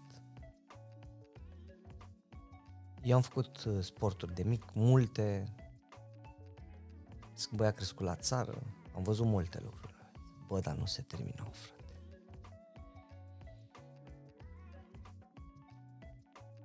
I-am luat pe toți, pum, picioare, tot ce a trebuit. Nu m-am clintit. Bă, știu cum mă gândeam la un singur lucru. Unu, dacă cad sau plâng sau urlu după ajutor, eu am pierdut meciul ăla cu ăia. Ei se știu. Sunt puțin mai mari decât mine. Îi deranja probabil faptul că eram popular la liceu, prezentam deja baluri și nu știu ce făceam. N-am căzut, asta e deranja foarte tare pe aia doi șefii. Și de-al dracu m-am întors în sala de sport să mă uit la meci. Aveam, se vedea, ai n-ai cum să nu se Mm-hmm. M-am pus în sală, la 5 metri de ei. Învățasem un lucru din f- faza 1 a copilăriei mele. Bă, când îi trece ura unui coleg, copil, frate, nu te mai poate bate, că i s-a dus ura. Nu mai are motivație. Trebuie să dai tu ca să îl repornești. Mm-hmm. Prin urmare mi-am dat seama, încă o bătaie n-am cum să-mi iau. M-am așezat acolo și m-am uitat la tot meciul de handbal, frate, de lângă ei. Mai se tot întorceau să vadă, zic ceva, îi mai atâț, că m- probabil mai îmi dădea drumul la un set. De atunci, niciodată în Reșița Poate pentru că povestea s-a perpetuat, poate pentru că ea s-au plictisit, poate că nu le-am dat satisfacție. Dar niciodată nimeni nu mi-a mai vorbit urât sau să-mi dea cineva o palmă sau... Eu eram și eu. Ca un stâlp pe lângă care treci. A, a l-am bătut pe ăsta de dracu. E trecut la contractați, știi? Întrebarea este, ok, ăla care a stârnit treaba asta, că sigur e unul cu ideea. El avea o motivație. Bă, trebuie să-i demonstrăm lui ăsta că putem. Prietenul lui bun a vrut să-l ajute. Bă, dar mai sunt vreo 15 oameni. mă. Ăia de ce au dat? Care e? Că eu dacă zic să aruncăm o minge la coș, aruncăm să vedem cine nimerește. E o satisfacție sportivă. Mhm. Dacă îți zic, hai să vedem câte beri putem bea, eu de asta, de bărbați. Hai mă, ai căzut sub masă. Dar să dai într-un om care nu se mișcă, n-are voie să țipe, n-are voie să fugă, n-are voie să ceară ajutor. Să dai cât poți de tare. Care... M-am gândit la găști, m-am gândit la mă uit la documentare cu interlop de afară. Bă, toți au o motivație, să te respecte mai mult șeful, să primești ceva în schimb. Dar aici n-a existat o motivație. Și de-a lungul vieții am încercat să iau povestea asta și să o replic în diverse situații. Și, și să știi că de multe ori, iar mai nou în online, pe ăia 15 îi văd. Ăia sunt. Pe căpetenii nu pot să le văd. Nu-i, nu-i dibuiesc. Nu pot să zic, a, asta a fost cu ideea. Dar pe aia 15 care dau fără motiv. Mhm. Da, și cred că Facebook arată cel mai bine treaba asta. Ideroi. Cât timp nu îmi plătesc ei uh, ratele și crem, știu, pentru bebeluș, nu mă deranjează. Ei văd, scriu, eu răspund tuturor oamenilor, în afară de înjurături extreme sau de astea care au legătură cu mama, cu rasa, cu... Eu răspund tuturor oamenilor. Uneori am mai mult timp, recunosc. Și afli tot felul de lucruri. Sunt deschis. Da, pe de altă parte, cred că sunt și niște oameni care s-au prins că doar dacă dau cu hate primesc răspuns, pentru că eu mi-am dat seama că uh, un mesaj de la de felicitări te bucură și scrie omului mulțumesc mult. Da? Îi scrii mulțumesc mult, îi trimiți o inimioară, îi apreciez uh, mesajul care poate un astfel de mesaj îți schimbă starea cu tot în ziua respectivă și poate chiar te motivează și un parcurs mult mai lung decât doar o zi. Dar în momentul în care primești un mesaj de ăsta, începi să intri în polemici cu omul respectiv. Sigur, dacă nu e un mesaj, sugi pula, că dacă scrii o e, atâta te-a dus mintea, Nicolae, să fii sănătos. Dacă îți scrie argumentat sau, nu știu, cum spuneai tu mai devreme, că nu ești un tată bun, că mai te dracu, că o mai fi și alții, că nu știu ce. Și în momentul în care tu le răspunzi, poate asta devine și o tehnică. Zic, bă, vreau să mă bagi în seamă Dani Oțil, că totuși o chestie. Pot să mă duc mâine la Dorela meu și să-i spun, ia uite, ei, cu cine am vorbit aseară? Am stat da. cu Dani Oțil și mi-a zis cu copilul lui, cu aia, cu nu știu ce, cu nu știu cum. Și aia e tehnica prin care îți captează atenția. Că dacă îți scrie, zic, bravo Dani, ce familie minunată ai, pupici. Primești 100-200 de mesaje de astea într-o zi. Și le devalorizez cu mult da. în momentul uh, față de un mesaj care îți spune că ești un tată groaznic. Da. Că știe el. Așa e. Da. Și atunci asta cred că e un, un alt raționament care e în spatele chestia astea. Da. Nu pot să continui. Așa e. Uh, da, mesajele negative, cer. Ceea ce a demonstrat uh, și doamna de la Facebook, care s-a dus în uh, congres și a avut 20.000 de pagini despre asta. Răutatea aduce interacțiune și timp. Uh, trebuie să fii român să dai seama de asta. Uh, lucrurile pozitive n-aduc mare lucru. Procesul Facebook. Despre mm-hmm. asta e. Da, da, da. Sunt 20.000 de pagini care documentează faptul că Facebook este interesat de hate și nu de pozitivism, pentru că pe interesează timpul de uh, citire și interacțiune. Ți-am, ți-am dat cea mai deep poveste din viața mea, n-am spus-o niciodată nimănui, nici la psiholog.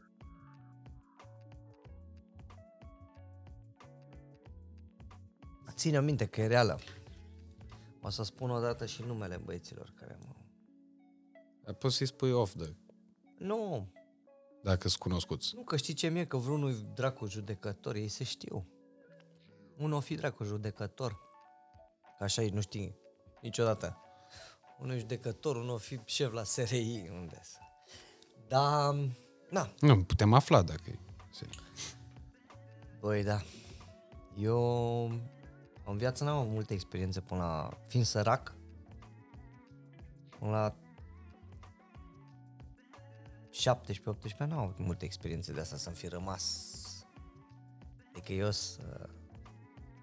Eu cu creierul meu de adult să știu că m-au afectat sau m-au... Am avut de-astea, simple, de casă, pe care le-ați avut toți, probabil. De exemplu, eu într-un speech, uh, ai mei ură speech-urile, știi? Eu de când eram mic, eu voiam la masa de Crăciun sau așa să zic câteva cuvinte. Și ce crezi, am ajuns în echipa de la Neața, unde la petreceri și la astea, vreau să zic câteva cuvinte, pentru că eu țin foarte mult la angajați, la oameni, la subalterni, cum să le zicem, colegi. Mhm. Eu am aceeași echipă de 11 oameni de când au început televiziunea. Deci nucleul suntem aceiași. Și uneori vreau să zic câteva cuvinte și nici bine nu încep. Bine, acum încep la mișto. Că știu că mă oprește Răzvan imediat după două minute. Tu te bă. Ah. Dar, deci sunt antrenat cu asta de mic. Ai mei uh, săpau mai repede în porumb ca să fie mai departe de mine. Am avut situații în care au zis, bă, las că sprășesc eu rândul tău, dar lasă-ne, du-te la remorc. um, problemă pe care s-a uitat vreun părinte acum, știi? Eu sunt un tip foarte deschis și cred în uh, creșterea spartană și ai mei nu m-au bătut. Dar era suficient să-mi arate mama dosul de palmă. E jumătate de dep. Mhm. Asta e gluma mea. Dacă auzi vreodată în online, m-a întrebat Răzvan odată, care crezi că a fost cel mai important uh, gest pe care îl făcea mama ta? Și i-am zis, jumătate de dep. Știi? Jumătate de dep. Ai prins-o? Da, dacă O să- era numai... O să o mai auzi. Dar noi n-am fost bătuți niciodată. Tata doar a ridicat vorba la noi, cred că de vreo trei ori în toată viața. N-a fost necesar vreodată. Știam ce urmează. Nu știu de ce. Bă, cumva au reușit să ne zică, bă, nu vă bat, dar cred că dacă vă bat doare. Și țin la treaba asta. Dar uh, ce văd în spate, știi, e ca și cum dacă ești copil, după ce că nu știi sigur dacă știi să noți, te ia părintele și te pune într-o piscină cu melasă sau cu jeleu. Nu e apă. Cred că mie mi s-a întâmplat treaba asta și dacă se uită părinți la noi, eh, poate măcar unul din 5.000 își face așa o radiografie. Eu provin dintr-o familie normală, medie, pe toate, punct, pe toate planurile. Am fost înconjurat de părinți care le spuneau copiilor lor că sunt cei mai frumoși, cei mai deștepți, că au talent, să cânte, să... Ceva la mine în familie n-a funcționat pentru că eu dacă am vrut la fotbal, mama mi-a zis că sunt prea mic de statură, dacă am vrut la karate, mi-a zis că o să fac hernie, am vrut să cânt la acordeon pentru că vecinul meu, domnul Stoianov, iertat, cânta la acordeon în fiecare zi din viața lui. În fiecare zi la prânz cânta la acordeon și nu la acordeon, la armonică, la acordeon cu taste, cu, cu butoane rotunde. Am fost atât de fascinat încât am vrut să învăț să cânt și eu. Și mama a zis că sigur n-am talent. Am vrut să mă dea la un instrument la Casa Pionierilor. A zis că nu e de mine, să mă țin de carte. Am vrut să fac mai multe sporturi. Mi-a zis că sunt firav, să nu le fac. În clasa 11 aveam un televizor alb-negru, deși deja aveam televiziune color, care stătea pe frigiderul din bucătărie și cred că era și Răzvan, că era în fiecare zi la mine. Și m-a întrebat mama dacă știm ce am vrea să fim. Și îl vedeam pe Horia Brenciu, nu știu dacă la matinal sau la o emisiune de după, gen Sarabanda era. Um, și am zis că vreau să fiu ca Horia Brenciu. Mama a zis ce? A zis prezentator. Și mama, înainte să termin replica, a zis nicio șansă. Și au venit și argumentele. Mi-a zis că Horia cântă la instrumente, la pian, are voce. Și a zis, mamă, da, ca prezentator nu trebuie să știi să cânti. Și a zis, ba nu, trebuie să ai sigur un talent. Tu nu vezi că și actorii? Și aici m-am oprit. Și am început așa o activitate intensă cu Răzvan. Am umplut caiete, am scris texte, făceam... Fratele meu mi-a făcut uh, din pick-up-ul uh, rusesc al lui tata, legat la casetofonul dublu deck cumpărat de la sârbi pe cuie, că duceau cuie și primeau dinari. Sau ce erau? Dinari. Dinari. La sârbi, da, dinar sârbește. Și așa acum. Și pe dinari... Uh, Ne contrazică Oprișan dacă greșim. Da, corect. Sau haterii. Și mi-a legat astea și aveam un microfon mic așa. Și vorbeam la boxe și spuneam cât e ora și ce melodie urmează. Problema este că la un moment dat pe mine nu mă interesa conținutul, contentul. Pe mine mă interesa cadența și să nu mai vorbesc peste vocea de la melodie, ceea ce se mai întâmplă la anumite radiouri din România, nu dau nume. Um, Bine, Q1, iartă-mă că te întrerup, îți fac o mică paranteză, Q1 nu prea permite lupul ăla pe care l-are Zoo acum. Zoo are un loop, nu, hai să ne pe lângă Adi Loop, mai are un alt loop pe soft și le ajută pe prezentat, pe moderator, da. pe Crainic să vorbească peste bridge. Da, dar tu dacă nu ți-ai terminat uh, fraza, nu poți să te oprești. Trebuie să fii antrenat pentru asta. Da, Vrei să arăt ceva? da. Hai să arăt un joc pe care l-am uh, inventat uh, în anul întâi de facultate. Ia. Puneți uh, telefonul pe temporizator. Adică nu cronometru să meargă înainte. Să meargă înapoi. Uh, Temporizator uh, în ceas, nu găsesc asta? La ceas, la ceas. Așa, temporizator. Ok. În anul întâi de facultate, adică în 1999 pentru cei mai tineri dintre Că dumneavoastră, aveam 3 ani. făceam asta cu Răzvan de mii de ori într-o săptămână. Punem și mie 40 de secunde, să zicem aleatoriu. Noi făceam la minut, la 2 minute, la 30 de secunde. 40 de secunde. Ok.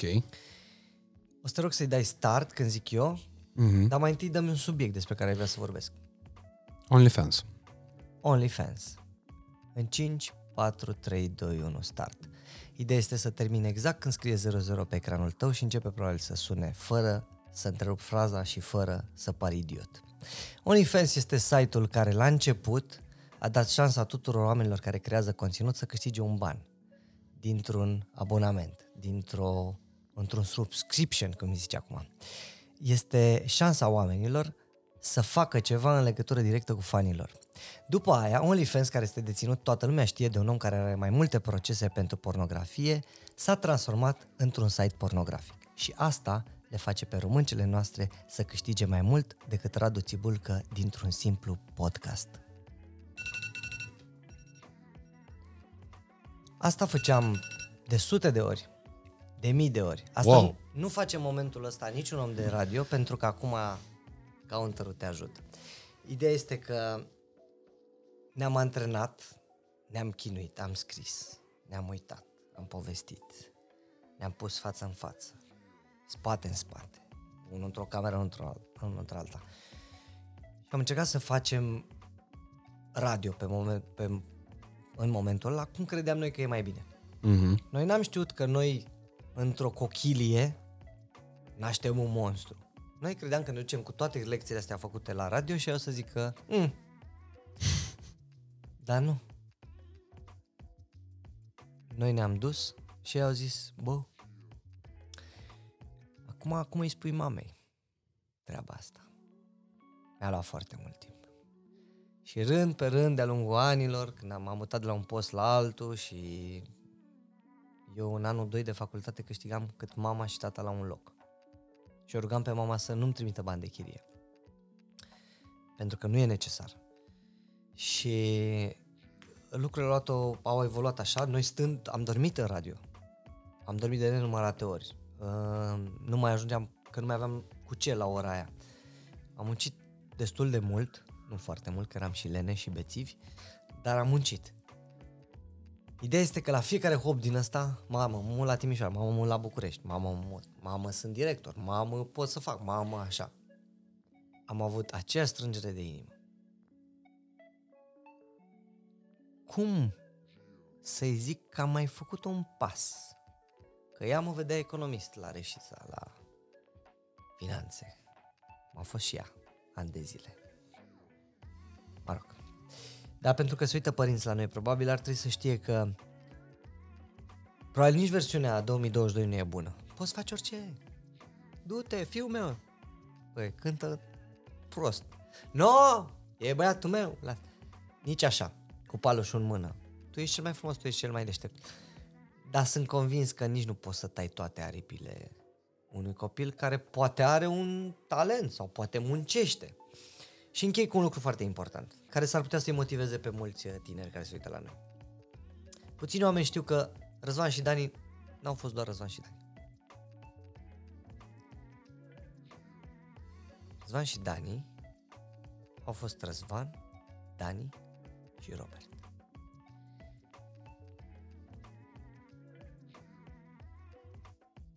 Robert este un tip de vârsta noastră, născut în 80 ca și noi, a fost fratele nostru, am copilărit împreună, am mâncat din aceeași farfurie, am dormit în același pat, am fumat aceleași țigări în spate la garaje. Nu e mort. A, nu vă emoționați cum am emoționat eu acum. Robert era un vorbitor nativ din familie, în familia lui se cânta la chitară, se primeau invitați. Robert este tot ce nu am fost eu și Răzvan până la 18 ani, 17, 18. Robert, dacă venea acum la masa asta și punea microfonul, el fiind un băiat care se ocupă de construcții, spații verzi, treaba lui ce face în momentul ăsta. N-a vorbit în viața lui la cameră sau la microfon. Dar dacă îl pui aici pe scaun, Robert îți ține 3 ore de podcast pe orice temă vrei tu. Este un tip nativ vorbitor. Ce vreau să se înțeleagă din povestea asta este că Răzvan și Dani nu sunt nativ vorbitori. Ne-am trăit în umbra lui. Noi ne-am luat notițe de la el. El intra într-o încăpere și putea să vorbească cu preotul, cu polițistul, suntem ca la chestiunea zilei, uh, cu un doctor sau cu bătăușul de pe stradă. Robert era golan, era sportiv profesionist, a fost handbalist. Un băiat cu umeri lați, impresionant, înalt, frumos. Tot ce n-am fost eu și Răzvan. Era și foarte bine dotat. Uh, el când intra într-o încăpere la o petrecere cu băieți și fete mai mari decât noi de liceu, le capta atenția. Eu și Răzvan stăteam la ușă. Și așteptam să se mai îmbete lumea ca să intrăm și noi. Ceea ce vreau să concluzionez este că unuia i-a dat Dumnezeu, familia, natura, ceva ce noi am câștigat în 10, 12, 15 ani de muncă. El nu și-a folosit asta niciodată decât l-a șpris cu prietenii. Are o meserie absolut normală. Și noi, poate, într-un an, doi, dacă ne ajută Bunuțul Dumnezeu și o luăm pe urmele lui Dan Negru, s-ar putea să facem un milion de euro din asta. N-aș vrea să sune a ceva motivațional, nu sunt Paul Olteanu, nu sunt arhitectul economiilor voastre, dar, bă, dacă unul, unul, care n-a apăsat nici pe mânuța aia în sus, un subscriber de-al tău, înțelege din povestea noastră că chiar dacă nu ți-a dat natura de la început, dar ai vrut tu să obții muncind, cu sacrificii, cu... Asta, film american. Cu chin, cu experiență, cu noroc. Tu poți să contrazici natura. Tu poți să câștigi în niște ani, bă, dar nu din primul an. Să nu crezi că vii la București te ia Cristina Ih în, în chirie. Dar poți să câștigi în niște ani ceea ce unul s-ar putea să fie avut de la familie, de la natură, de la moștenire, de la mama măsii, deja pe tavă. Poți să-l bați pe ăla. Poți să fii mai bun decât el atunci când se trage linie, când ai 41 de ani. M-a, M-a, m-a emoționat mult uh, și povestea asta și felul cum ai povestit-o, felul cum ai vorbit despre prietenul ăsta tău, uh, uh, Robert, despre care o habar n-aveam de existența lui în uh, peisajul ăsta, Răzvan și Dani.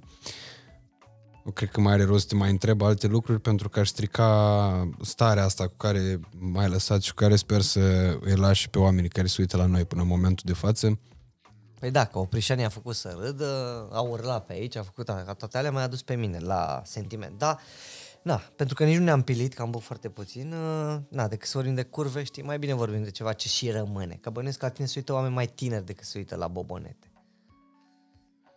Nu știu dacă sunt mai tineri, nu știu dacă asta cu curvele să pune în funcție de tinerețe, dar ca să o închei așa într-un uh, într-o analogie, care mi se pare corectă. Deși aș fi vrut să mai vorbim despre foarte multe lucruri, cred că nu mi-ar fi ajuns nici măcar vreo 10 ore. Vreau să te mai întreb de Batman, vreau să te mai întreb de Taik Tu, vreau să te mai întreb de uh, OnlyFans, de părerea ta despre OnlyFans, despre vedetele făcute de OnlyFans, dar toate lucrurile astea, orice subiect am mai deschide, nu cred că ar, cred că ar strica din uh, punchline-ul ăsta, că temporizatorul ăla deja a sunat și cred că e momentul să reflectăm asupra ceea ce ai povestit. Uh, cum povesteai tu că ai avut șansa să uh, faci sex singur cu Loredana Groza și după aia să o prezinți pe Loredana Groza, pentru mine așa a fost seara asta. Gândește că eu te-am văzut în televizorul lui bunica la cu tub. Ea crede că plasma e mai nasoală, că nu are tub. Și abia anul trecut am reușit să o păcălim cu de asta cu plasmă. Uh, te-am văzut de când eram mic, de când eram mic copil și am vrut să fac ceea ce faci tu, faptul că am reușit să filmez un episod de podcast cu tine aici, la mine în sufragerie, pe care mulți o consideră studio, e, e egal cu, cred, cu sentimentul pe care l-ai avut tu când ai prezentat-o pe Loredana, așa că pentru seara asta și pentru toate gândurile mișto și amintirile care îmi vor rămâne din seara asta, n-am, n-am decât să-ți mulțumesc din, din, din adâncul inimii. Bă, pentru un băiat într-un halat cu Batman, eu zic că vorbești frumos la ora asta, fiind uh, destul de târziu. Uh, n-avem concluzii, urăsc uh, concluziile și n-ar trebui să le trag eu, evident, dar uh, mulțumesc că m-ai chemat și um, aș vrea să nu-ți urez nimic, mă. Bă, da nimic, decât un singur lucru. Un băiat care are acum 15-16 ani, 20, se uită la noi. Bă, aș vrea în câțiva ani să te invite la podcastul lui și să zică, bă, eu aș fi vrut să fac o carieră în alt domeniu. Bă, dar m-am uitat la un podcast cu Radu Țibulcă, care sigur a avut parte și de un invitat foarte bun. și în momentul ăla am zis lui mama, băi mama, mă susții? Nu mai fac doctor.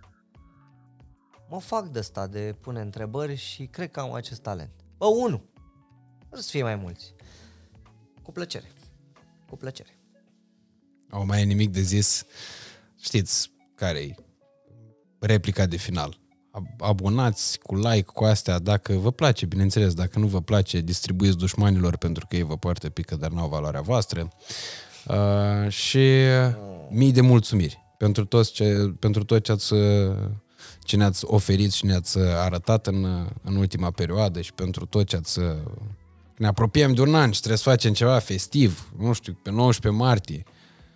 Vine Augustin Viziru a doua oară, vă zic de pe acum. Așadar, dacă aveți Cu întrebări Cătălin pentru Opișan. el... Nu, doar Augustin. Wow, ar, fi, ar fi tare.